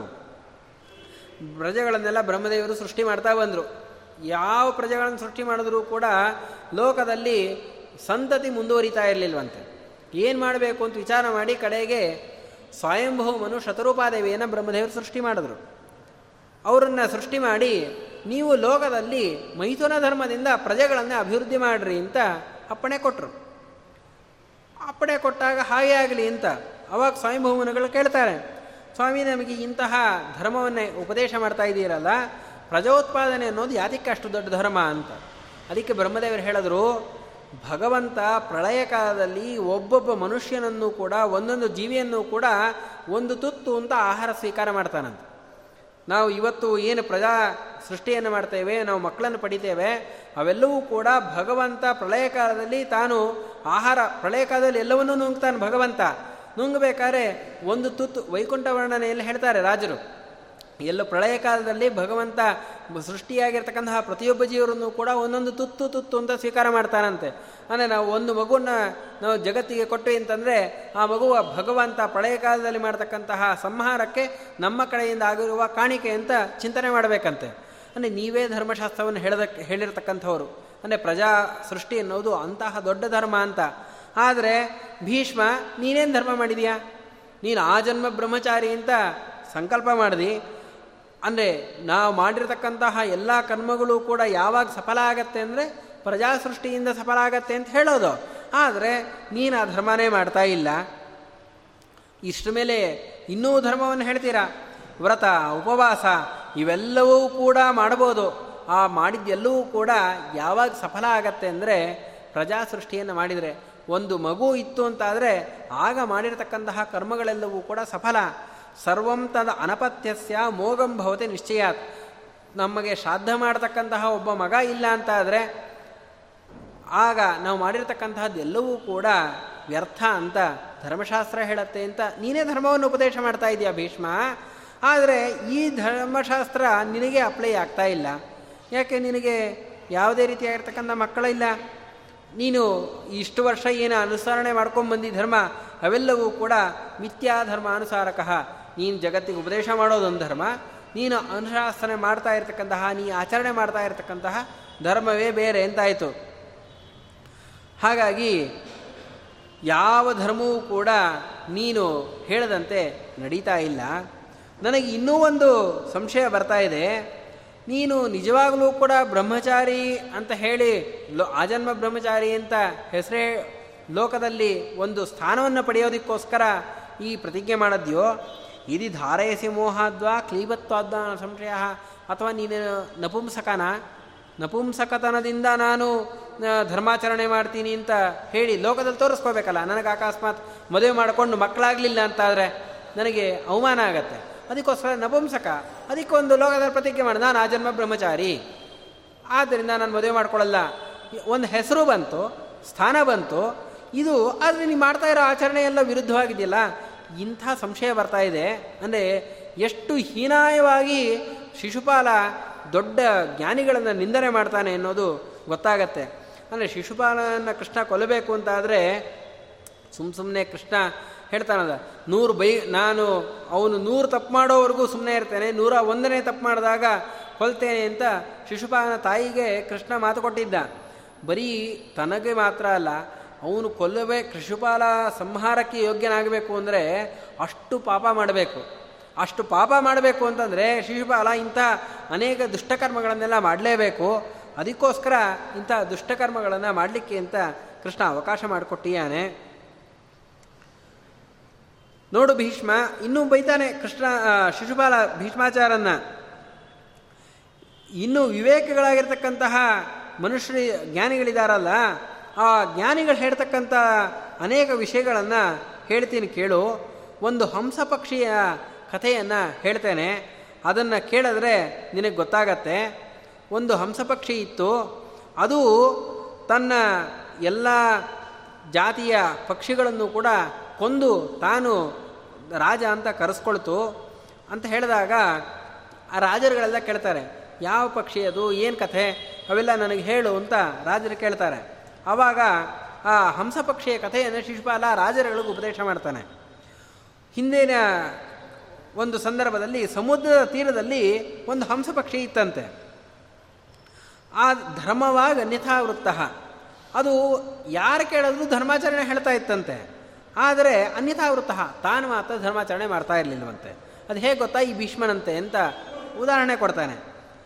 ಅದು ಹೇಳ್ತಾ ಇತ್ತಂತೆ, ಧರ್ಮಂ ಚರತಮ ಧರ್ಮಂ ಎಲ್ಲ ಧ ಪಕ್ಷಿಗಳಿಗೂ ಹೇಳೋದಂತೆ, ಈ ಧರ್ಮವನ್ನೇ ಆಚರಣೆ ಮಾಡಿರಿ, ಅಧರ್ಮವನ್ನು ಆಚರಣೆ ಮಾಡಬೇಡ್ರಿ ಅಂತ ಯಾವಾಗಲೂ ಉಪದೇಶ ಮಾಡ್ತಾ ಇತ್ತು.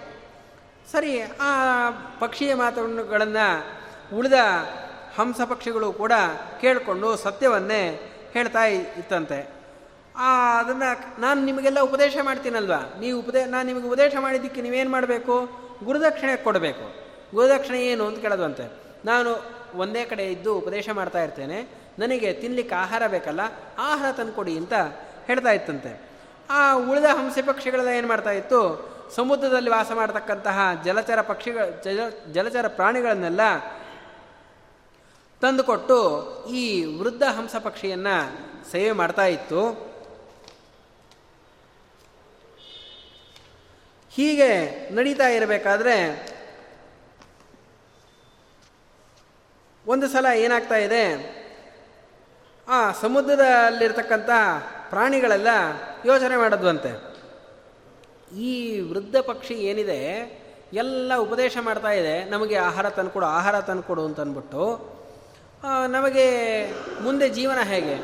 ಯಾಕೆಂದರೆ ಇರೋ ಎಲ್ಲ ಪಕ್ಷಿಗಳನ್ನು ಕೂಡ ಈ ಪ್ರಾಣಿಗಳನ್ನು ಈ ಹಂಸ ಪಕ್ಷಿ ತಿಂದು ಹಾಕ್ಬಿಡ್ತು ಅಂತಂದರೆ ಮುಂದೆ ನಮ್ಮ ಜೀವನ ಹೆಂಗೆ, ನಾವು ಬದುಕೋದು ಹೆಂಗೆ ಅಂತ ಯೋಚನೆ ಮಾಡ್ತಾ ಇದೆಯಂತೆ. ಅದನ್ನು ಯೋಚನೆ ಮಾಡಿಕೊಂಡು ಏನು ಮಾಡ್ತಾ ಇವೆ? ಎಲ್ಲ ಪ್ರಾಣಿಗಳು ಕೂಡ ತಮ್ಮ ಮೊಟ್ಟೆಗಳೇನಿತ್ತು ಆ ಮೊಟ್ಟೆಗಳನ್ನೆಲ್ಲ ಸಮುದ್ರದ ಒಳಗಡೆ ತಗೊಂಡು ಹೋಗಿ, ಅಂದರೆ ಮೇಲ್ಗಡೆ ಇದ್ದರೆ ಈ ಬೇರೆ ಪಕ್ಷಿಗಳು ಬಂದು ಎಳ್ಕೊಂಡು ಹೋಗ್ಬಿಡತ್ತೆ. ಕೆಳಗಡೆ ಹೋಗ್ಬಿಟ್ರೆ ಸುಲಭ, ಅಷ್ಟು ಬೇಗ ತಿನ್ನಲಿಕ್ಕಾಗಲ್ಲ ಹಾ, ಅಂತನ್ಕೊಂಡು ಎಲ್ಲ ಸಮುದ್ರ ಒಳಗಡೆ ತೆಗೆದುಕೊಂಡು ಹೋಗ್ತಾ ಇದೆಯಂತೆ. ಸರಿ ಇಷ್ಟ ಆಯಿತು, ಆದರೂ ಕೂಡ ನೋಡ್ತಾ ಇವೆ, ಇದಕ್ಕೆ ಪ್ರತಿನಿತ್ಯ ಹೊಟ್ಟೆ ಹಚ್ಚು ಬೇಕೇ ಬೇಕು. ಹೇಳ್ತಾ ಇದೆ. ಆ ಪಕ್ಷಿ ಹೇಳಿದಂತೆ, ಅಶಂಕದ ಮಹಾಪ್ರಜ್ಞ ಸಕದಾಚಿದ್ದ ದರ್ಶಃ ನೋಡಿ ತನ್ನ ಉಳಿದ ಪಕ್ಷಿಗಳನ್ನೆಲ್ಲ ಕರೆದು ಹೇಳದಂತೆ ಹೇಳದಂತೆ, ನೋಡಿ ನನಗೆ ಆಹಾರ ಸಾಕಾಗ್ತಾ ಇಲ್ಲ ಆದ್ದರಿಂದ ನೀವು ಗುರುವಿಗೆ ಯೋಗ್ಯವಾಗಿರ್ತಕ್ಕಂತಹ ಆಹಾರವನ್ನು ತಂದುಕೊಡಬೇಕು ಆದ್ದರಿಂದ ಇಲ್ಲಿ ಆಹಾರ ಸಿಗಲಿಲ್ಲ ಅಂತಂದರೂ ಕೂಡ ಬೇರೆ ಕಡೆಯೆಲ್ಲ ಹೋಗಿ ನೀವು ಆಹಾರವನ್ನು ತೆಗೆದುಕೊಂಡು ಬನ್ನಿ ಅಂತ ಹೇಳಲಿಕ್ಕೆ ಪ್ರಾರಂಭ ಮಾಡಿತು. ಸರಿ, ಆಯಿತು, ಉಳಿದ ಹಂಸಪಕ್ಷಿಗಳು ಹಾಗೆ ಆಗಲಿ ಅಂತ ಬೇರೆ ಕಡೆ ಹೋಗ್ಲಿಕ್ಕೆ ಪ್ರಾರಂಭ ಮಾಡ್ತು. ಆದರೆ ಇದಕ್ಕೆ ಆಹಾರ ಸಾಕಾಗ್ತಾ ಇಲ್ಲ. ಅವಾಗ ಏನು ಮಾಡ್ತು? ಈ ಬೇರೆ ಹಂಸ ಪಕ್ಷಿಗಳು ಮೊಟ್ಟೆ ಎಲ್ಲ ಇಟ್ಟಿರತ್ತಲ್ಲ, ಆ ಮೊಟ್ಟೆಗಳನ್ನು ನೋಡ್ತು. ಓ, ನನಗೆ ಆಹಾರ ಬೇಕು, ಈ ಮೊಟ್ಟೆಗಳನ್ನೇ ತಿಂದುಬಿಟ್ರಾಯ್ತು ಅಂತ ಹೇಳಿ ಆ ತನ್ನ ಜಾತಿಯ ಪಕ್ಷಿಗಳ ಮೊಟ್ಟೆಗಳನ್ನೇ ತಿನ್ನಲಿಕ್ಕೆ ಪ್ರಾರಂಭ ಮಾಡ್ತು. ಇದನ್ನು ಯಾವುದೋ ಒಂದು ಹಂಸ ಪಕ್ಷಿ ನೋಡ್ಕೊಡ್ತಂತೆ. ಓ, ಈ ಬುದ್ಧಿವಂತ ಪಕ್ಷಿ ಏನು ಮಾಡ್ತಾ ಇದೆ ಅಂದರೆ ನಮಗೆಲ್ಲ ಉಪದೇಶ ಮಾಡಿ ತಾನು ಆರಾಮಾಗಿರದೆ ತಾನು ಎಲ್ಲೂ ಕೂಡ ಹೋಗಲ್ಲ. ನಮಗೆ ನಮಗೆ ಮಾತ್ರ ಎಲ್ಲ ಕಡೆ ಆಚೆ ಕಳಿಸಿ ನಮ್ಮ ಪಕ್ಷಿಗಳ, ನಮ್ಮ ಮಕ್ಕಳನ್ನೇ ಕೊಲ್ತಾ ಇದೆ. ಹೀಗೇನಾದರೂ ನಿಜವಾಗ್ಲೂ ಇದನ್ನು ಸುಮ್ಮನೆ ಬಿಡ್ತು ಅಂತಾದರೆ ಆವಾಗ ಇಡೀ ನಮ್ಮ ವಂಶವೇ ನಿರ್ವಂಶ ಆಗಿಬಿಡತ್ತೆ. ಆ ತದ ಪ್ರತ್ಯಕ್ಷದೋ ದುಷ್ಟ ಪಕ್ಷಣಸ್ಥೆ ಸಮೀಪಗಾಹ, ನಮ್ಮ ಇಡೀ ಹಂಸ ಪಕ್ಷಿಯ ಕುಲವೇ ನಾಶ ಆಗಲಿಕ್ಕೆ ಕಾರಣ ಏನು ಅಂತಂದರೆ, ಈ ವೃದ್ಧ ಪಕ್ಷಿ, ನಾವು ಸುಮ್ಮನೆ ಈ ಮ, ವೃದ್ಧ ಪಕ್ಷಿಯ ಮಾತನ್ನು ಕೇಳಿಕೊಂಡು ನಾವು ಎಲ್ಲವನ್ನೂ ಕೂಡ ಹಾಳು ಮಾಡಿದ್ವಿ. ನಮ್ಮ ತಲೆ ಮೇಲೆ ನಾವೇ ಕಲ್ಚಪ್ಪಡಿಯನ್ನು ಎಳ್ಕೊಂಡಂತೆ ಆಗ್ತಾ ಇದೆ ಅಂತ ಹೇಳಿ ಉಳಿದ ಎಲ್ಲ ಹಂಸ ಪಕ್ಷಿಗಳು ಹಂಸ ಪಕ್ಷಿಗಳು ಕೂಡ ಬಂತು. ಬಂದು ನೋಡಿ ಈ ಕಾಯ್ತಾ ಕೂತ್ಕೊಂಡಂತೆ ಒಂದು ಸಲ ಯಾವಾಗ ಎಲ್ಲ ಪಕ್ಷಿಗಳು ದೂರ ಹೋಗಿದೆ ಅಂತ ತಿಳ್ಕೊಂತೋ ಅವಾಗ ಈ ಮೊಟ್ಟೆಯನ್ನು ತಿನ್ನಲಿಕ್ಕೆ ಅಂತ ವೃದ್ಧ ಪಕ್ಷಿ ಹೋಯಿತು. ಅದನ್ನು ತಿನ್ನಲಿಕ್ಕೆ ಅಂತ ಹೋದಾಗ ಎಲ್ಲ ಪಕ್ಷಿಗಳು ಕೂಡ ಒಟ್ಟಿಗೆ ಬಂದು ಅದನ್ನು ನಿಲ್ಲಿಸಿ ಕೇಳುತ್ತೆ. ನೀನು ಯಾತಕ್ಕಿಂತ ಅಧರ್ಮವನ್ನು ಹೇಳಿದಿ? ನಾನು, ನೀನು ಧರ್ಮ ಹೇಳ್ತಿ ಅಂತ ಹೇಳಿ ನಾನು ನಿಮಗೆ ಇಷ್ಟು ದಿವಸ ಸೇವೆಯನ್ನು ಮಾಡ್ತಾ ಇದ್ವಿ. ಇವತ್ತು ನೀನು ನಮಗೆ ನಮ್ಮ ಮಕ್ಕಳನ್ನೇ ಕೊಲ್ತಾ ಆದ್ದರಿಂದ ನೀನು ಧರ್ಮಿಷ್ಠ ಅಲ್ಲ, ನೀನು ಧರ್ಮದ ಮುಖವನ್ನು ಹಾಕಿರ್ತಕ್ಕಂಥವನು ನೀನು ಅಧರ್ಮವನ್ನು ಮಾಡ್ತಕ್ಕಂಥವನು ಮಿಥ್ಯಾ ವೃತ್ತ ನೀನು, ಇಂಥ ನೀನು ಬದುಕಿರೋದು ಯೋಗ್ಯ ಅಲ್ಲ ಅಂತ ಆ ಎಲ್ಲ ಹಂಸ ಪಕ್ಷಿಗಳು ಕೂಡ ಆ ದೊಡ್ಡ ಹಂಸವನ್ನು ಕೊಂದುವು ಭೀಷ್ಮ ಈ ಕಥೆಯನ್ನು ನಿನಗೆ ಯಾತಕ್ಕೆ ಹೇಳಿದ್ದು ಗೊತ್ತಾ? ಒಂದು ಪಕ್ಷಿ ಆ ಮೊಟ್ಟೆಯನ್ನು ತಿಂದಿದ್ದಕ್ಕೋಸ್ಕರ ಉಳಿದ ಹಂಸ ಪಕ್ಷಿಗಳು ಹೇಗೆ ಕೊಂದುವೋ ಹಾಗೆ ನೀನು ಕೂಡ ಎಲ್ಲ ನೀನೊಬ್ಬ ಬದುಕಲಿಕ್ಕೋಸ್ಕರ ಉಳಿದ ಎಲ್ಲ ಅಣ್ಣ ತಮ್ಮಂದರಿಗೆ ಯುದ್ಧ ಜಗಳ ಹಚ್ಚಿಕೊಟ್ಟಿರ್ತಕ್ಕಂಥವನು. ಪಾಂಡವರು, ಕೌರವರು ತಂಪಾಡ ತಾವೇನೋ ಇರ್ತಾ ಇದ್ರು. ಆದರೆ ಪಾಂಡವರನ್ನು ಎತ್ತುಕಟ್ಟಿ ನೀನು ಕೌರವರ ಮೇಲೆ ಯುದ್ಧ ಮಾಡಲಿವಂತೆ ಮಾಡಿದೆ. ಆದರೆ ನೀನಿದ್ದು, ನೀನು ಮಾತ್ರ ಕೌರವ ಜೊತೆ ಇದೆಯಾ? ಅಂದರೆ ನೀನು ಬದುಕಲಿಕ್ಕೆ ಏನು ಬೇಕಬೇಕು ಏನು ಬೇಕೋ ಆ ರೀತಿಯ ಕರ್ಮಗಳನ್ನು ನೀನು ಮಾಡ್ತಾ ಇದೆಯಾ? ಆದ್ದರಿಂದ ನೀನು ಮಾಡೋ ಕರ್ಮ ಹೆಂಗಿದೆ ಗೊತ್ತಾ? ಅಂಡಭಕ್ಷಣ ಕರ್ಮ ಇತ್ಯತ್ ತವ ವಾಚಮದೀಯತೆ. ಮೊಟ್ಟೆಯನ್ನು ತಿಂತಕ್ಕಂತಹ ಹಂಸಪಕ್ಷಿ ಏನು ಕೆಲಸ ಮಾಡ್ತೋ ಆ ರೀತಿ ಕರ್ಮವನ್ನು ಮಾಡದಂತೆ ನಮಗೆ ಕಾಣಿಸ್ತಾ ಇದೆ. ಆದ್ದರಿಂದ ನೀನು ಮಾಡ್ತಕ್ಕಂಥ ಯಾವ ಧರ್ಮವೂ ಕೂಡ ಸರಿ ಇಲ್ಲ. ಯಾತಕ್ಕಿಂತ ಕ್ರೂರವಾದ ಕರ್ಮವನ್ನು ಮಾಡ್ತಾ ಇದೆಯಾ? ಅಂತೆಲ್ಲ ಹೇಳಿ, ಆ, ಶಿಶುಪಾಲ ಬೈತಾ ಇದ್ದಾನೆ. ಇಷ್ಟರ ಮೇಲೆ ಮತ್ತೆ ಶಿಶುಪಾಲ ಹೇಳ್ತಾನೆ. ಸಮೇ ಬಹುಮತೋ ರಾಜ ಜರಾಸಂದೋ ಮಹಾಬಲಃ ಯೋನೇನ ಯುದ್ಧಂ ನೈಯೇಷ ದಾಥೋ ಯಮಿತಿ ಸಂಯುಗೆ. ನೀನು ಅಧರ್ಮಿಷ್ಠ ಅಂತ ಹೇಳಿದ್ದಾಯಿತು. ಇಷ್ಟರ ಮೇಲೆ ನಾನು ಯಾರನ್ನು ಆಶ್ರಯ ಮಾಡಿಕೊಂಡಿದ್ದೀನಿ ಗೊತ್ತಾ ನಿನಗೆ? ಜರಾಸಂಧನ ಆಶ್ರಯ ಮಾಡಿಕೊಂಡಿರತಕ್ಕಂಥವನು. ಜರಾಸಂಧ ನಿಜವಾಗಲೂ ಕೂಡ ಬಾಹುಶಾಲಿ, ಮಹಾಬಲಿಷ್ಠ. ಯಾಕೆ ಅಂತಂದರೆ ನೀವು ಕೃಷ್ಣನ ತುಂಬ ಬಲಿಷ್ಠ ಬಲಿಷ್ಠ ಅಂತ ಹೊಗಳ್ತಾ ಇದ್ದೀರಾ? ಆದರೆ ವಾಸ್ತವಿಕವಾಗಿ ಬಲಿಷ್ಠನಾಗಿರ್ತಕ್ಕಂಥವನು ಜರಾಸಂಧ ಯಾಕೆ ಅಂತಂದರೆ ಕೃಷ್ಣನ ಜೊತೆ ಯಾವಾಗಲೂ ಯುದ್ಧ ಮಾಡ್ತಾನೆ. ಇಪ್ಪತ್ತೊಂದು ಸಲ ಕೃಷ್ಣನ ಜೊತೆ ಯುದ್ಧ ಮಾಡಿಯಾನೆ ಅಂತಂದ ಮೇಲೆ ಅವನು ಬಲಿಷ್ಠ ಅಲ್ವಾ? ನೋಡು, ಜರಾಸಂಧ ಮಹಾಬಲಿಷ್ಠ ಅಂತ ಅನ್ನೋದಕ್ಕೆ ಕಾರಣ ಏನು ಗೊತ್ತಾ? ಕೃಷ್ಣ ಜರಾಸಂಧನನ್ನು ಹೆದರುಕೊಂಡು ಭೀಮಸೇನನ ಮುಖಾಂತರ ಅವನನ್ನು ಕೊಲಿಸ್ದ ನಿಜವಾಗಲೂ ಕೃಷ್ಣ ಬಲಿಷ್ಠ ಅಂತ ಆಗಿದ್ರೆ ಜರಾಸಂಧನ ಜೊತೆ ಯುದ್ಧ ಮಾಡಬೇಕಾದ್ರೆ ಭೀಮಸೇನನ್ನ, ಅರ್ಜುನನ್ನ ಯಾತಿ ಕರ್ಕೊಂಡು ಹೋಗಬೇಕಾಗಿತ್ತು?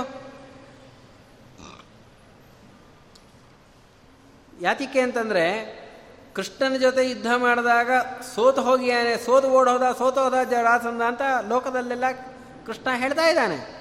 ಅಷ್ಟು ನಿಜವಾಗಲೂ ಕೃಷ್ಣನಿಗೆ ಜರಾಸಂಧ ಹೆದರಿದ್ದಾಗ ಪಕ್ಷದಲ್ಲಿ ಯುದ್ಧಕ್ಕೆ ಹೋಗಬೇಕಾದ್ರೆ ಭೀಷ್ಮ ಹೇಳ್ತಾನೆ.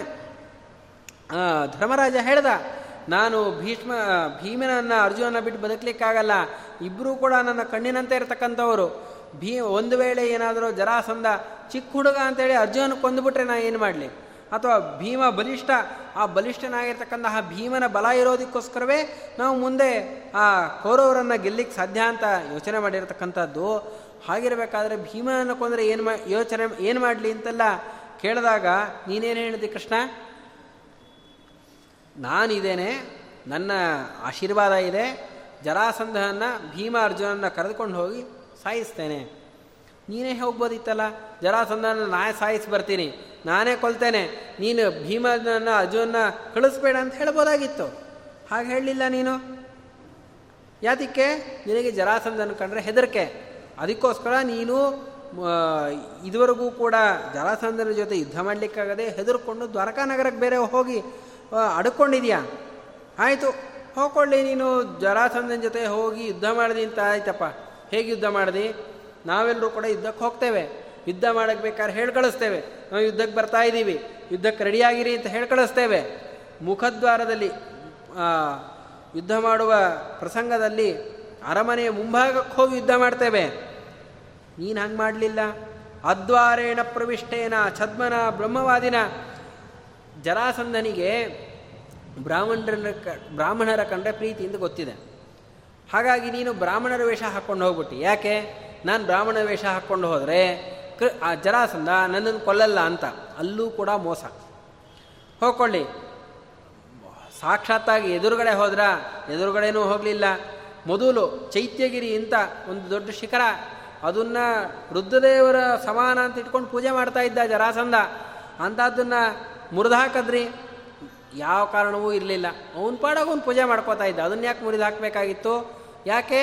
ಅವನು ಕೋಪ ಬರ್ಸೋಕ್ಕೆ. ಹೊಕ್ಕೊಂಡು. ಅದ್ವಾರೇಣ, ಮನೆ ಮುಂದಿಂದ ಹೋದ್ರ? ಮನೆ ಮುಂದಿಂದ ಹೋಗಲಿಲ್ಲ, ಹಿಂಬಾಗ್ಲಿಂದ ಹೋದ್ರಿ? ಈ ಅಂದರೆ, ಬ್ರಾಹ್ಮಣರು ವೇಷ ಮರೆಸ್ಕೊಂಡು ಹೋಗಬಾರ್ದು. ಬ್ರಾಹ್ಮಣರು ಮನೆ ಹಿಂಬಾಗ್ಲಿಂದ ಹೋಗಬಾರ್ದು. ಅಂದರೆ ಕನಿಷ್ಠ ಪಕ್ಷ ವೇಷ ಹಾಕ್ಕೊಂಡಾದ್ರಾಗಲೂ ಆ ಬ್ರಾಹ್ಮಣರ ಧರ್ಮ ಏನಿದೆ ಅದನ್ನು ಕೂಡ ನೀನು ಮಾಡ್ತಾ ಇಲ್ವಲ್ಲ? ಇದೆಂತಹ ಧರ್ಮ ನಿಂದು. ಇದಕ್ಕೆಲ್ಲ ಕಾರಣ ಏನೋ? ನಿನಗೆ ಧೈರ್ಯ ಇಲ್ಲ. ನೀನು ಹೇಳಿ. ಏನ ಧರ್ಮಾತ್ಮನಾತ್ಮಾನಂ ಬ್ರಾಹ್ಮಣ್ಯಂ ಅವಿಧಾನತ ನೇಷಿತಂ ಪಾದ್ಯಮಸ್ಮೈತ ಧಾತುಮಗ್ರೆ ದುರಾತ್ಮನೆ. ಅಲ್ಲ, ಅಂದರೆ ಜರಾಸಂಧ ಇಂಥ ದುರಾತ್ಮನಾಗಿರ್ತಕ್ಕಂತಹ ಬ್ರಾಹ್ಮಣನ ಬ್ರಾಹ್ಮಣ ಅಂತ ಅನ್ಕೊಂಡು ಕೃಷ್ಣನನ್ನ ಅವನಿಗೆ ಅರ್ಘ್ಯಪಾದ್ಯ ಎಲ್ಲ ಕೊಟ್ಟ. ಮನೆಗೆ ಬ್ರಾಹ್ಮಣರು ಬಂದಿದ್ದಾರೆ ಅಂದ್ಬಿಟ್ಟು ಕಾಲು ತೊಳೆದ. ಯಾರಾದರೂ ಶತ್ರುಗಳ ಹತ್ರ ಹೋಗಿ ಕಾಲು ತೊಳಸ್ಕೋತಾರ ಅಂಥದ್ರಲ್ಲಿ ಅಂಥವನ ಹತ್ರ, ಶತ್ರುಗಳ ಹತ್ರ ಕಾಲು ತೊಳಸ್ಕೊಂಡು ಮೋಸ ಮಾಡಿ ಬಂದಿದ್ದಾನಲ್ಲ ಕೃಷ್ಣ. ಅಂಥವನಿಗೆ ಅಗ್ರಪೂಜೆಯಲ್ಲಿ ನೀನು ಪಾದ್ಯ ಕೊಡ್ತೀನಿ ಅಂತ ಹೊರಟಿದೆಯಲ್ಲ ಇದಿಷ್ಟಿರ ಇದು ಯಾವ ನ್ಯಾಯ ಇದು? ಆಯಿತು. ಬುಜ್ಜಿತಾಮಿತಿ ತೇನೋಕ್ತಾ ಕೃಷ್ಣ, ಭೀಮ, ಅರ್ಜುನ ಎಲ್ಲರೂ ಕೂಡ ಜರಾಸಂಧನ ಮನೆಗೆ ಹೋದರು ಬ್ರಾಹ್ಮಣನ, ಬ್ರಾಹ್ಮಣ ಅಂತ ಹೇಳಿ ಅವನು ಕರೆದ ಅರ್ಘ್ಯಪಾದ್ಯ ಎಲ್ಲ ಕೊಟ್ಟ ಊಟ ಮಾಡಿ ಅಂತ ಹೇಳ್ದ. ಆ, ಊಟ ಮಾಡಿದ್ರಲ್ವಾ? ಅದನ್ನು ಹೆಂಗೆ ಮಾಡಿದ್ರಿ? ಬ್ರಾಹ್ಮಣರನ್ನ ಕರೆದಾಗ ಬ್ರಾಹ್ಮಣರು ಬಂದು ಬ್ರಾಹ್ಮಣರಿಗೆ ಅರ್ಘ್ಯಪಾದ್ಯಾದಿಗಳನ್ನು ಕೊಟ್ಟು, ಆಹಾರವನ್ನು ಕೊಟ್ಟಾಗ ಆಹಾರವನ್ನು ಸ್ವೀಕಾರ ಮಾಡಬೇಕು. ನೀವೇನು ಮಾಡಿದ್ರಿ? ಎಲೆ ಮುಂದೆನೂ ಕೂತ್ಕೊಂಡ್ರಿ. ಎಲೆ ಮುಂದೆ ಕೂತಾಗ ಸ್ವೀಕಾರ ಮಾಡಿದಂತಾಯಿತು. ಆದರೆ ಊಟ ಮಾಡಿದ್ರ? ಊಟ ಮಾಡಲಿಲ್ಲ. ಕೃಷ್ಣ ಏನೋ ವಿಕೃತಂ ಕೃತಂ. ಅವೆಲ್ಲ ನಾವು ನಿನ್ನ ಶತ್ರುಗಳು ಆದ್ದರಿಂದ ಈ ಆಹಾರವನ್ನು ಸ್ವೀಕಾರ ಮಾಡಲ್ಲ ಅಂತ ಆಗ ನಿಮ್ಮ ನಿಜವಾದ ಬಣ್ಣವನ್ನು ಬಯಲು ಮಾಡಿದ್ನಲ್ಲ? ಇದ್ಯಾವುದಿದು? ಅಂದರೆ ಯಾವ ನಿಯಮವನ್ನು ಕೂಡ ಕೃಷ್ಣ ಸರಿಯಾಗಿ ಮಾಡಲಿಲ್ಲ. ಅಲ್ಲಪ್ಪ, ನಿಜವಾಗಲೂ ಜಗತ್ತನ್ನು ಸೃಷ್ಟಿ ಮಾಡಿದಾನೆ ಕೃಷ್ಣ ಅಂತ ಹೇಳ್ತಾ ಇದ್ದೀರಲ್ಲ? ನಿಜವಾಗಲೂ ಯದ್ಯಯಂ ಜಗದಕರ್ತ ನಿಜವಾಗಲೂ ಜಗತ್ತನ್ನು ಕೃಷ್ಣ ಸೃಷ್ಟಿ ಮಾಡಿದ್ದಾನೆ ಅಂತ ಆಗಿದ್ದರೆ ಆವಾಗ ಬ್ರಾಹ್ಮಣನ ಯಾತಿಕ್ಕೆ ಸೃಷ್ಟಿ ಮಾಡಬೇಕಾಗಿತ್ತು? ಬ್ರಾಹ್ಮಣನ ಸೃಷ್ಟಿ ಮಾಡಿದ್ಯಾತಿಕ್ಕೆ ಬ್ರಾಹ್ಮಣ ಸುಳ್ಳು ಹೇಳಲ್ಲ ಅಂತ. ಅಂದರೆ ಬ್ರಾಹ್ಮಣ ಜಾತಿ ಸುಳ್ಳು ಹೇಳಲ್ಲ ಅನ್ನೋದನ್ನು ನಿಜವಾಗಲೂ ಕೂಡ ಕಷ್ಟ ಮಾಡಿದ್ದಾಗಿದ್ದ ಪಕ್ಷದಲ್ಲಿ ಆ ತಾನೇ ಬ್ರಾಹ್ಮಣ ವೇಷವನ್ನು ಹಾಕ್ಕೊಂಡು ಸುಳ್ಳ್ಯಾಕೆ ಹೇಳ್ದ? ಅಂದರೆ ತಾನು ಹೇಳೋದೊಂದು, ತಾನು ಮಾಡೋದೊಂದು ಅಂತ ಗೊತ್ತಾಗ್ತಾ ಇಲ್ವಾ? ನೋಡು ಯುಧಿಷ್ಠಿರ, ಇದಕ್ಕಿಂತ ಇನ್ನೊಂದು ಆಶ್ಚರ್ಯವಾಗಿರ್ತಕ್ಕಂತಹ ಮಾತನ್ನು ಹೇಳ್ತೀನಿ ಕೇಳು. ಯಾಕೆ ಅಂತಂದರೆ ಇದನ್ನು ಕೇಳಿ ನನಗೆ ತುಂಬ ನಗು ಬರ್ತಾ ಇದೆ. ಆದರೆ ಅವೆಲ್ಲವನ್ನೂ ಕೂಡ ಜಗತ್ತಲ್ಲಿ ಎಲ್ಲರೂ ಕೂಡ, ಓ, ಕೃಷ್ಣ ಮಾಡಿದ ಸರಿ ಸರಿ ಅಂತ ಅಂತ ಇದ್ದಾರೆ. ನೋಡಿ ಯುಧಿಷ್ಠಿರ, ನೀನು ಯಾರ ಮಾತನ್ನು ಕೇಳಿಕೊಂಡು ಧರ್ಮಾಚರಣೆ ಮಾಡ್ತಾ ಇದೆಯಾ? ಯಾರ ಮಾತನ್ನು ಕೇಳಿಕೊಂಡು ನೀನು ನಿನ್ನ ಮಾರ್ಗದಲ್ಲಿ, ನಿನ್ನ ಧರ, ಲೋಕದಲ್ಲಿರತಕ್ಕಂತಹ ರಾಜ್ಯವನ್ನು ಆಳ್ತಕ್ಕಂಥದ್ದೆಲ್ಲ ಯಾರನ್ನ ಕೇಳ್ಕೊಂಡು ಮಾಡ್ತಾ ಇದೆಯಾ? ಕೃಷ್ಣನ ಮಾತನ್ನು ಕೇಳ್ಕೊಂಡು ಮಾಡ್ತಾ ಇದೆಯಾ? ಅಪಕೃಷ್ಟ ಸತಾ ಮಾರ್ಗಾತ್. ಕೃಷ್ಣ ಯಾವಾಗ ಅಧರ್ಮಿಷ್ಠ ಅಂತ ಆಯಿತೋ ಕೃಷ್ಣನ ಮಾರ್ಗವೇ ದುಷ್ಟವಾದ ಮಾರ್ಗ ಅಂತ ಆಯಿತೋ ಅವಾಗ ಅವನು ಹೇಳಿದಂತೆ ನಡೆದರೆ ಅವಾಗ ನಿನ್ನ ಮಾರ್ಗವೂ ಕೂಡ ಅಧರ್ಮದ ಮಾರ್ಗ ಅಂತ ಆಗತ್ತೆ ಹೊರತು ಸನ್ಮಾರ್ಗ ಅಂತ ಆಗೋದೇ ಇಲ್ಲ. ನಿಮ್ಮನ್ನೆಲ್ಲರನ್ನೂ ಕೂಡ ಕೃಷ್ಣ ಸಜ್ಜನರ ಮಾರ್ಗದಿಂದ ಎಳೆದು ಹಾಕಿಬಿಟ್ಟಿದ್ದಾನೆ ಜೊತೆಗೆ ನೀವೇನು ಧರ್ಮಾಚರಣೆ ಮಾಡ್ತಾ ಇದ್ದೀರಾ? ಅಥವಾ ನೈತದಾಶ್ಚರ್ಯಂ ಯೇಷಾಂ ತಮಸಿ ಭಾರತ, ಸ್ತ್ರೀ ಸಧರ್ಮಾಚ ವೃದ್ಧಶ್ಚ ಸರ್ವಾರ್ಥಾನಾಂ ಪ್ರದರ್ಶಕ. ನೀ ಏನು ಧರ್ಮಾಚರ ಲೋಕದಲ್ಲಿ ಧರ್ಮಾಚರಣೆ ಮಾಡ್ತಾ ಇದ್ದೀರಾ? ನೀನು ಸಭೆಯಲ್ಲಿ ಕೂತಿದ್ಯಾ? ಸಭೆಯಲ್ಲಿ ನಿನ್ನ ಸ್ಥ, ಜೊತೆಗೆ ನಿನ್ನ ಪತ್ನಿಯಾಗಿರ್ತಕ್ಕಂತಹ ದ್ರೌಪದಿ ದೇವಿಯು ಕೂತ ಕೂರಿದಾಳೆ ಸಭೆಯಲ್ಲಿ ಏಕ, ಏಕಾಸನದಲ್ಲಿ ರಾಜರಾಣಿಯರು ಕೂಡ್ತಕ್ಕಂಥದ್ದು ಯಾವ ಧರ್ಮ? ಸ್ತ್ರೀ, ಸ್ತ್ರೀಯ ಧರ್ಮವನ್ನು ಮಾಡಿದಂತೆ ಆಗ್ತಾ ಇದೆ. ಇವರು ಯಾವ ಮಾರ್ಗವನ್ನು ಕೂಡ ತೋರಿಸ್ತಾ ಇಲ್ಲ. ನೀವೆಲ್ಲವೂ ಕೂಡ ಬೂಟಾಟಿಕೆ ಅಂತ ಹೀಗೆಲ್ಲ ತುಂಬ ನಿಂದ್ಯವಾಗಿರ್ತಕ್ಕಂತಹ ಮಾತುಗಳನ್ನು ಶಿಶುಪಾಲ ಕ್ರೂರವಾಗಿ ಆಡ್ತಾ ಇದ್ದಾನೆ. ಇದನ್ನು ನೋಡಿ ಭೀಷ್ಮ ಭೀಮಸೇನ ದೇವರಿಗೆ ತುಂಬ ಕೋಪ ಬಂತಂತೆ. ಕಿವಿಯಲ್ಲೂ ಕೂಡ ಕೇಳಲಿಕ್ಕೆ ಆಗಲ್ವಂತೆ ಇವನು ಆಡಿರ್ತಕ್ಕಂತಹ ಮಾತುಗಳನ್ನು. ಒಂದೊಂದು ಅಕ್ಷರವೂ ಕೂಡ ಕಿವಿಗೆ ಕಾದ ಸೀಸವನ್ನು ಹಾಕಿದ್ರೆ ಎಷ್ಟು ಹಿಂಸೆ ಆಗಬಹುದೋ ಅಷ್ಟು ಹಿಂಸೆಯನ್ನು ಮಾಡ್ತಾ ಇದೆಯಂತೆ? ಅಂತಹ ಮಾತುಗಳನ್ನು ಕೇಳಿದಾಗ ಭೀಮಸೇನ ದೇವರು ಸುಮ್ಮನೆ ಕೂತ್ಕೊಳ್ಳಿಕ್ಕೆ ಸಾಧ್ಯ ಇಲ್ಲ. ಮಹಾಪ್ರತಾಪಶಾಲಿಗಳು, ಮಹಾಬಲಿಷ್ಠರು ಅವರು ಎದ್ದು ನಿಲ್ತಾ ಇದ್ದಾರೆ.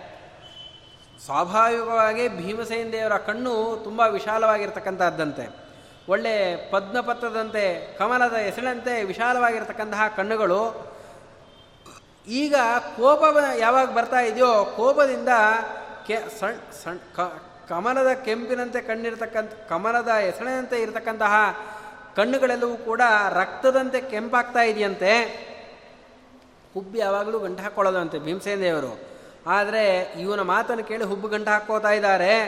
ಅದು ನೋಡಿದಾಗ ಹೇಗೆ ಕಾಣಿಸ್ತಾ ಇದೆ ಅಂತಂದರೆ ಎರಡೂ ಹುಬ್ಬುಗಳು ಕೂಡ ಸೇರ್ಕೋತಾ ಇದೆಯಂತೆ. ಮೂಗಿನ ಮೇಲೆ ಎರಡೂ ಹುಬ್ಬುಗಳು ಕೂಡ ಹಣೆಯ ಸಂಧಿಯಲ್ಲಿ ಸೇರಿಕೊಂಡಾಗ ಆ ಹುಬ್ಬಿನ ಮೇ ಮಧ್ಯದಿಂದ ಕೋಪ ಕಾಣಿಸ್ತಾ ಇದೆಯಂತೆ.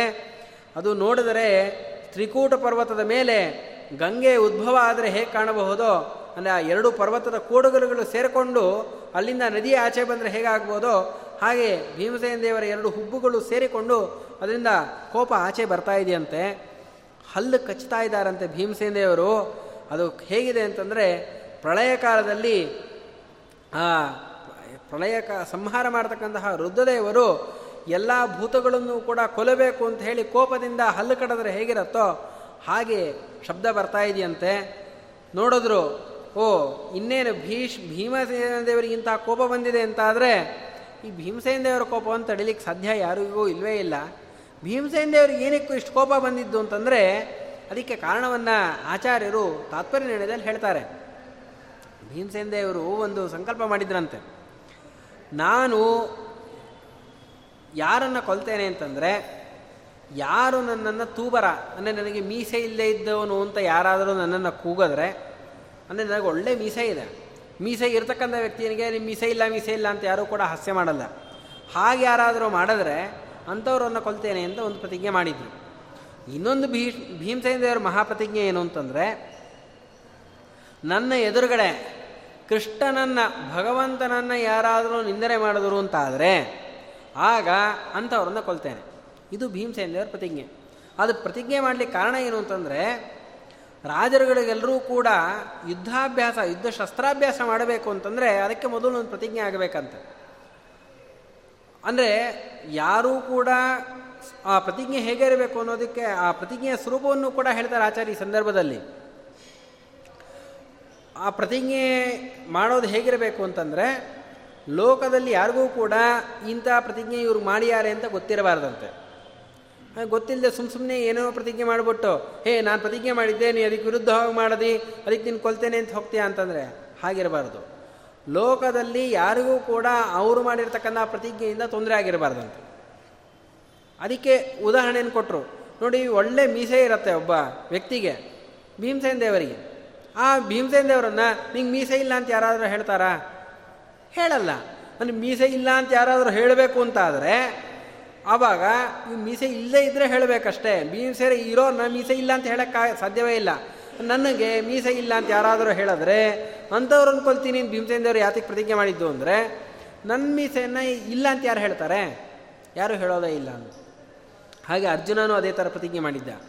ಅರ್ಜುನ ಹತ್ತ ಇದ್ದಿದ್ದು ಗಾಂಡೀವಧನಸ್ಸು ಆ ಗಾಂಡೀವಧನಸ್ಸು ಹೇಗೆ ಬಂತು ಅಂತ ಎಲ್ರಿಗೂ ಗೊತ್ತಿದೆ ಲೋಕದಲ್ಲಿ. ಅರ್ಜುನ ಯಾರೂ ಮಾಡೋಕ್ಕಾಗದೇ ಇರತಕ್ಕಂತಹ ಕರ್ಮ. ಯಾವುದು? ಇಂದ್ರದೇವರು ಬಂದಾಗಲೂ ಕೂಡ, ಇಂದ್ರದೇವರನ್ನು ಕೂಡ ಎದುರಿಸಿ ಅಲ್ಲಿರತಕ್ಕಂತಹ ಸರ್ಪಗಳನ್ನೆಲ್ಲವೂ ಕೂಡ ಕೊಂದು ಅಗ್ನಿದೇವರಿಗೆ ಆಹಾರವನ್ನು ಕೊಟ್ಟಿರ್ತಕ್ಕಂತಹದ್ದು.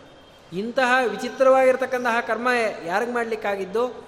ಅರ್ಜುನಿಗೆ ಮಾತ್ರ. ಆ ಸಂದರ್ಭದಲ್ಲಿ ಅಗ್ನಿದೇವರು ಬಂದು ಕೊಟ್ಟಿದ್ದು ಹಿಂಸೆ ಗಾಂಡೀವ ಧನಸ್ಸು ಅಂತ ಲೋಕದಲ್ಲಿ ಗೊತ್ತಿದೆ.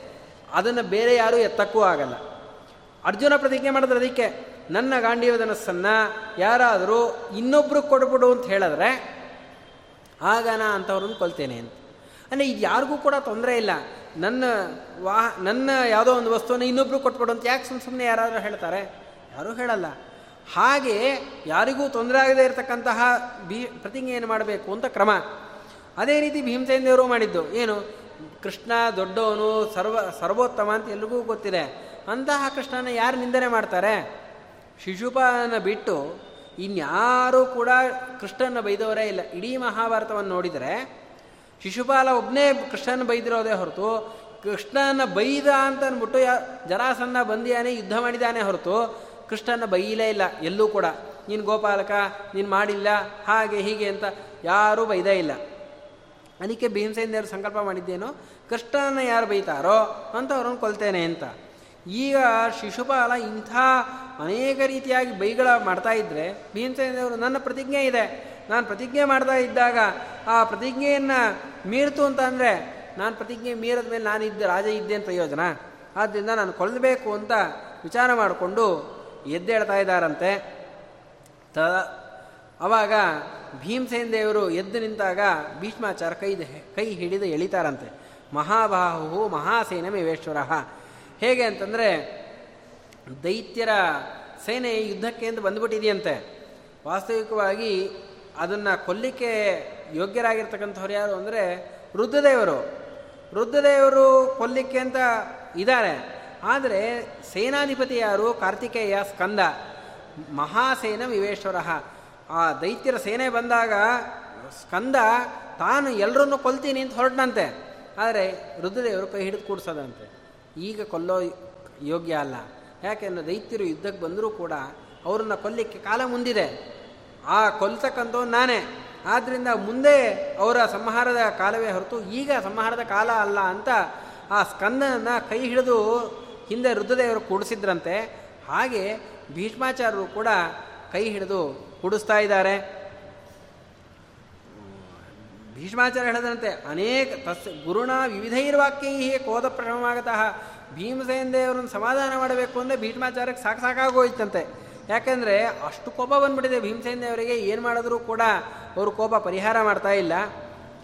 ಆದರೆ ಯಾವಾಗ ಗುರುಗಳು ಹೇಳಿದ್ರೋ, ಆಗ ಭೀಷ್ಮ ನಾತಿಚಕ್ರಾಮ ಭೀಷ್ಮಸ್ಯ ದೊಡ್ಡವರ ಮಾತನ್ನು ಮೀರಬಾರದು. ಭೀಷ್ಮಾಚಾರ್ಯರ ಮಾತನ್ನು ಅಷ್ಟು ಗೌರವ ಕೊಟ್ಟು, ಆಯಿತು, ನಾನು ಮುಂದೆ ಅವನನ್ನು ಕೊಲ್ಲೋದಿಲ್ಲ. ಹೇಳಿದ್ರಂಥವ್ರು ಶಿಶುಪಾಲ, ನಿನ್ನ ಭಾಗ ಅಲ್ಲ. ಅಯಂ ಹಿ ಹರಿಯೇರ್ ಭಾಗ. ಶಿಶುಪಾಲನ ಕೊಲ್ಲಿಕ್ಕೆ ಅಂತನ್ಬಿಟ್ಟು ಕೃಷ್ಣ ಇದ್ದಾನೆ. ಇದು ನಿನ್ನ ಭಾಗ ಅಲ್ಲ. ಕೃಷ್ಣನ ಭಾಗ ಆದ್ದರಿಂದ ನೀನು ಕೊಲ್ಲಬಾರದು ಅಂತ ಹೇಳಿ ಭೀಮಸೇನ ದೇವರಿಗೆ ಧರ್ಮವನ್ನು ಹೇಳಿದಾಗ, ಭೀಮಸೇನ ದೇವರು ನಿವೃತ್ತರಾದರಂತೆ. ಅದು ಹೇಗಿತ್ತು ಅಂತಂದರೆ ದೊಡ್ಡ ಸಮುದ್ರ ಜೋರು ವೇಗದಿಂದ ಪ್ರಳಯವನ್ನೇ ಪ್ರಳಯ ಕಾಲದ ಅಲೆಗಳಂತೆ ಪೂರ್ತಿ ಅಲೆಗಳನ್ನು ತೆಗೆದುಕೊಂಡು ಭೂಮಿಯನ್ನೇ ನುಂಗಿ, ನುಂಗಲಿಕ್ಕೆ ಅಂತ ಬಂದಾಗ ಆ ವೇಗವನ್ನು ಗಾಳಿ ಬಂದು ತಡೆದು ಹಿಂದಕ್ಕೆ ಸರಿಸಿದ್ರೆ ಹೇಗಿರಬಹುದು? ಆ ರೀತಿ ಕಾಣಿಸ್ತಾ ಇದೆಯಂತೆ. ಹಾಗಾದರೆ ಒಂದು ಪ್ರಶ್ನೆ ಬರುತ್ತೆ. ಭೀಮಸೇನ ದೇವರೇನೋ ಎಲ್ಲರನ್ನೂ ಕೊಲ್ತೀನಿ ಅಂತ ಸಂಕಲ್ಪ ಮಾಡಿದ್ರು. ಸಂಕಲ್ಪ ಮಾಡಿದ್ದು ಇವಾಗ ನಿ ಹೊಟ್ಟೋಯ್ತಲ್ಲ ಕೊಲ್ಲಿಲ್ವಲ್ಲ ಶಿಶುಪಾಲನ? ಅವಾಗ ಪ್ರತಿಜ್ಞೆ ಭಂಗ ಆಯ್ತಲ್ವ ಅಂತ. ಅದಕ್ಕೆ ಆಚಾರ್ಯರು ಹೇಳ್ತಾರೆ, ಪ್ರತಿಜ್ಞೆ ಭಂಗ ಆಗಲಿಲ್ಲ. ಯಾಕೆಂದರೆ ಭೀಮಸೇನ ದೇವರ ಸಂಕಲ್ಪ ಹೇಗಿದೆ ಅಂತಂದರೆ, ಆ ಭಗವಂತನ ಸಂಕಲ್ಪಕ್ಕೆ ಅನುಸಾರವಾಗಿ ಸಂಕಲ್ಪ ಮಾಡಿರ್ತಾರಂತೆ. ನೋಡಿ ಆಚಾರ ಅನುವ್ಯಾಖ್ಯಾನದಲ್ಲಿ ಹೇಳ್ತಾರೆ, ಮುಕ್ತರಿಗೂ ಮನುಷ್ಯರಿಗೂ ಇರುವ ವ್ಯತ್ಯಾಸ ಏನು ಅಂತಂದರೆ, ಮನುಷ್ಯರು ಸಂಕಲ್ಪ ಮಾಡ್ತಾರೆ, ಮುಕ್ತರು ಸಂಕಲ್ಪ ಮಾಡ್ತಾರೆ. ಆದರೆ ಮುಕ್ತರಾಗಿರ್ತಕ್ಕಂಥವ್ರು ಏನು ಸಂಕಲ್ಪ ಮಾಡ್ತಾರೋ ಅದು ನಡೆದೋಗತ್ತೆ. ನಾವು ಸಂಕಲ್ಪ ಮಾಡ್ತೀವಿ, ನಮ್ಮ ಸಂಕಲ್ಪ ಅಂತ ನಡೆಯಲ್ಲ. ಏನಕ್ಕೆ ವ್ಯತ್ಯಾಸ ಅಂತಂದರೆ, ಮುಕ್ತರ ಸಂಕಲ್ಪ ಇದೆಯಲ್ಲ, ಅದು ಸತ್ಯ ಸಂಕಲ್ಪ ಅಂತೆ. ಯಾಕೆಂದರೆ ಭವೇತ ತತ್ಕಾಮ್ಯ ಕಾಮಿತ, ಭಗವಂತ ಏನು ಸಂಕಲ್ಪ ಮಾಡಿಕೊಂಡಿರ್ತಾನೋ ಅದನ್ನು ಚಿಂತನೆ ಮಾಡಿಕೊಂಡು ಅದರಂತೆ ಅದಕ್ಕೆ ಅನುಸಾರವಾಗಿ ಮುಕ್ತರು ಸಂಕಲ್ಪ ಮಾಡ್ತಾರಾದ್ದರಿಂದ ಮುಕ್ತರ ಸಂಕಲ್ಪ ನಡೆದೋಗತ್ತಂತೆ. ನಾವು ಅಂತಹ ಜ್ಞಾನಿಗಳಲ್ಲ. ಹಾಗಾಗಿ ಮನುಷ್ಯರ ಸಂಕಲ್ಪಕ್ಕೂ ಭಗವಂತನ ಸಂಕಲ್ಪಕ್ಕೂ ಸಾಮ್ಯ ಇರೋದಿಲ್ಲ. ಸಂಕಲ್ಪವೇ ವ್ಯತ್ಯಾಸ. ಆದ್ದರಿಂದ ನಮ್ಮ ಮನುಷ್ಯ ಸಂಕಲ್ಪ ವ್ಯತ್ಯಾಸ ಆಗತ್ತೆ ಅಂತ. ಅಂದರೆ ಒಬ್ಬ ಸಾಮಾನ್ಯ ಮುಕ್ತನ ಸಂಕಲ್ಪವೇ ಭಗವಂತನ ಸಂಕಲ್ಪಕ್ಕೆ ಅನುಸಾರವಾಗಿರಬೇಕಾದ್ರೆ, ಆ ಭೀಮಸೇನ ದೇವರ ಸಂಕಲ್ಪ ಮತ್ತು ಭಗವಂತನ ಸಂಕಲ್ಪ ಎರಡೂ ಕೂಡ ಸಮಾನ ಅಂತ ಪ್ರತ್ಯೇಕವಾಗಿ ಹೇಳಬೇಕಾಗಿಲ್ಲ. ಅದಕ್ಕೆ ಆಚಾರ್ಯ ಹೇಳ್ತಾರೆ ಪಾಂಡವರಿಗೂ ಮುಕ್ತರಿಗೂ ಎಷ್ಟು ವ್ಯತ್ಯಾಸ ಅಂದರೆ ಮುಕ್ತಾನ ಪಾಂಡವಾನಂಚ ಕಿಂಚಿದಂತ ಕಿಂಚಿದೇವ ಕಿಂಚಿದೇವ ಅಂತರಂ ಪುನಃ ಅಂತ. ಅವರು ಮುಕ್ತರು ಪಾಂಡವರು ಮುಕ್ತರಾಗಿಲ್ಲ ಅನ್ನೋ ಒಂದು ಅಂಶ ಬಿಟ್ಟುಬಿಟ್ರೆ ಐದೂ ಜನ ಪಾಂಡವರ ಏನು ತಾರತಮ್ಯ ಇದೆ, ತಾರತಮ್ಯದ ಸ್ಥಾನ. ಅಂದರೆ ನಾನು ಹೇಳ್ತಾ ಇರೋದು ಧರ್ಮರಾಜ, ಯಮನ ಕಕ್ಷೆ, ಇಂದ್ರದೇವರು, ಅರ್ಜುನ ಕಕ್ಷೆ ಅದಲ್ಲ. ಭಗವಂತನ ಮನಸ್ಸಿಗೆ ಅನುಸಾರವಾಗಿ ಸಂಕಲ್ಪ ಮಾಡ್ತಾರೆ ಅನ್ನುವ ಅಂಶ ಏನಿದೆ, ಅದು ಮುಕ್ತರಿಗೂ ಪಾಂಡವರಿಗೂ ಯಾವ ಅಂಶದಲ್ಲೂ ಕೂಡ ವ್ಯತ್ಯಾಸವೇ ಇಲ್ಲ. ಈ ಜೊತೆಗೆ ಪಾಂಡವರು ಇನ್ನೂ ಕೂಡ ಒಂದು ಕೈ ಹೆಜ್ಜೆ ಹೆಚ್ಚೆ ಆಗ್ತಾ ಇದೆ. ಹಾಗಾಗಿ ಭೀಮಸೇನ ದೇವರ ಸಂಕಲ್ಪ ಏನಿದೆ? ನಾನು ಪಾಂಡವ, ಯಾರು ಕೃಷ್ಣನ ನಿಂದನೆ ಮಾಡ್ತಾರೋ ಅವರನ್ನು ಕೊಲ್ತೇನೆ ಅಂತ, ಅದು ಇಂಥವ್ರನ್ನು ಬಿಟ್ಟು ಅಂತ ಶಿಶುಪಾಲಾದಿಗಳನ್ನು ಬಿಟ್ಟು ಅಂತ ಹೇಳಿ ಸಂಕಲ್ಪ ಮಾಡಿರ್ತಾರೆ. ಅದಕ್ಕೆ ಮುಂದೆ ಗಾಂಧಾರಿಗೆ ಕೇಳ್ತಾಳೆ ಅಲ್ಲ, ಯಾವ ಸಂದರ್ಭದಲ್ಲಿ ಅಂತಂದರೆ ಎಲ್ಲ ಯುದ್ಧ ಮುಗಿದೋಗಿದೆ.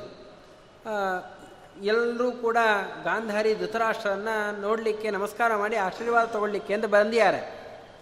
ಭೀಮಸೇನ್ ಆವಾಗ ಅಲ್ಲಿ ವಿದುರರು ಯಾರ್ಯಾರು ನಮಸ್ಕಾರ ಮಾಡ್ತಾರೆ ಅಂತ ಹೇಳ್ತಾ ಇದ್ದಾರೆ. ಹೇಳೋ ಸಂದರ್ಭದಲ್ಲಿ ಧರ್ಮರಾಜನ ನಮಸ್ಕಾರ ಆಯಿತು, ಧರ್ಮರಾಜ ನಮಸ್ಕಾರ ಮಾಡಬೇಕಾದ್ರೆ ಕೋಪ ಇತ್ತು ತುಂಬ. ಸಂಧಿಯಿಂದ ನೋಡಿದ್ರು ಧರ್ಮರಾಜನ ಕೂದ್ ಉಗುರು ಸುಟ್ಟೋಯಿತು. ಮುಂದೆ ಭೀಮಸೇನ ದೇವರು ಸರದಿ. ಭೀಮಸೇನ ದೇವರ ನಮಸ್ಕಾರ ಮಾಡಲಿಕ್ಕೆ ಅಂತ ಬಂದಾಗ ಈ ಭೀಮಸೇನ ಅಂತ ಹೇಳಿದೆ, ಅಷ್ಟು ಹೇಳಿ ನಿಲ್ಲಿಸ್ತಾರೆ. ಜೊತೆಗೆ ಅಲ್ಲಿ ಕೃಷ್ಣ ಇದ್ದ. ಕೃಷ್ಣ, ಅದೇ ನಿನ್ನ ನೂರು ಮಕ್ಕಳನ್ನು ಕೊಂದವನು ಅಂತ ಬೇಕು ಅಂತ ಗಾಂಧಾರಿಗೆ ಚುಚ್ಚಿಕೊಟ್ಟ ಆ ಗಾಂಧಾರಿ ಕೇಳ್ತಾಳೆ ಕೃಷ್ಣ ಭೀಮ ನನ್ನ ನೂರು ಮಕ್ಕಳಲ್ಲಿ ಎಲ್ಲರೂ ತಪ್ಪು ಮಾಡಿದ್ದಾರೆ ಅಂತ ಹೇಳ್ತಾ ಇದೆಯಾ? ಒಬ್ಬನೇ ಒಬ್ಬರನ್ನು ಉಳಿಸ್ಲಿಲ್ಲ ನೀನು. ದುಶ್ಯಾಸನ ದುರ್ಯೋಧನ, ವಿಕರಣ, ಇವ್ರುಗಳೆಲ್ಲ ತಪ್ಪು ಮಾಡಿದ್ರು, ಸಭೆಯಲ್ಲಿ ಅವಮಾನ ಮಾಡಿದ್ರು, ಎಲ್ಲ ಮಾಡಲಿ. ಆ ನೂರೂ ಜನ ತಪ್ಪು ಮಾಡಿದ್ಯಾದಾರೋ ಇದೆಯಾ? ಆ ನೂರು ಜನವು ಯುದ್ಧ ಮಾಡ್ಲಿಕ್ಕೆ ಬಂದಿರ್ಬೋದೇನೋ ಆದರೆ ಅಷ್ಟೂ ಜನ ಅನ್ಕೊಂಡೆ ನಮ್ಮ ಕುರುಡು ನಾವು, ಕುರುಡರಿಗೆ ಒಬ್ಬ ಮಗನ ನಾವು ಉಳಿಸ್ಬೋದಾಗಿತ್ತಲ್ಲ ಒಬ್ಬನ್ನು ಉಳಿಸ್ತಿಲ್ವಲ್ಲ ನೂರು ಜನ ಅಂಥ ತಪ್ಪೇನು ಮಾಡಿದ್ರಪ್ಪ ಅಂತ. ಕೇಳಿದಾಗ ಭೀಮಸೇನ ದೇವರು ಒಂದು ಮಾತು ಹೇಳ್ತಾರೆ. ಅವರು ಎಲ್ಲರೂ ಕೂಡ ನನಗೆ ಅನ್ಯಾಯ ಮಾಡಿದ್ದು ಅಂತ ನಾ ಕೊಂದಿದ್ದಲ್ಲ. ಕೃಷ್ಣ ನಿಮ್ಮ ಮನೆಗೆ ಬಂದಾಗ ಕೃಷ್ಣನ ಕಟ್ಟಾಕ್ಲಿಕ್ಕೆ ಅಂತ ಹೊರಟ್ರಲ್ಲ, ಅವಾಗ ನೂರು ಜನ ಸೇರಿಕೊಂಡಿದ್ರು. ಒಬ್ಬನೂ ಕೂಡ ಆಚೆ ಇರಲಿಲ್ಲ. ಅಂದರೆ ಕೃಷ್ಣನಿಗೆ ವಿರೋಧ ಮಾಡಿದ ಸಂದರ್ಭದಲ್ಲಿ ನೂರು ಜನ ವಿರೋಧ ಮಾಡಿಬಿಟ್ಟಿದ್ರು. ಅದಕ್ಕೋಸ್ಕರ ಅಷ್ಟು ಜನ ಕೊಂದೀನಿ ನೋಡು, ಒಬ್ಬ ಮಾತ್ರ ಉಳಿದಿದ್ದ. ಆ, ಅದಕ್ಕೋಸ್ಕರ ದುಷ್ಟ ಮಾತ್ರ ಉಳಿಸಿ. ಯಾಕೆ? ಅವನು ಕೃಷ್ಣನಿಗೆ ವಿರೋಧ ಮಾಡಲಿಲ್ಲ. ಅದಕ್ಕೋಸ್ಕರ ಒಬ್ಬ ಮಗನ ಉಳಿಸೀನಿ ದುಶ್ಶಲ ಮಗಳು ಅವಳು ಏನು ಮಾಡಿರಲಿಲ್ಲ. ಅವಳು ಉಳ್ಕೊಂಡಿಯಾಳೆ ಆದರೆ ನೂರು ಜನ ಮಕ್ಕಳಿದ್ರಲ್ಲ, ಅಷ್ಟೂ ಜನ ಕೃಷ್ಣನ ಕೊಲ್ಲಿಕ್ಕೆ ಅಂತ ಹೊರಟಿದ್ರು. ಅದಕ್ಕೋಸ್ಕರ ನೂರು ಜನನೂ ತಪ್ಪು ಮಾಡಿದ್ರು. ಅದಕ್ಕೋಸ್ಕರ ನೂರು ಜನ ಅನ್ಕೊಂಡೆ ಅಂತ ಅಂದರೆ ಭೀಮಸೇನ ದೇವರ ಪ್ರತಿಜ್ಞೆ ಏನಿದೆ, ಕೃಷ್ಣನಿಗೆ ಯಾರು ವಿರೋಧ ಮಾಡ್ತಾರೆ, ಕೃಷ್ಣನ ಯಾರು ಬೈತಾರೆ, ಆ ಪ್ರತಿಜ್ಞೆಯನ್ನು ಅವರು ಉಳಿಸ್ಕೋತಾರೆ.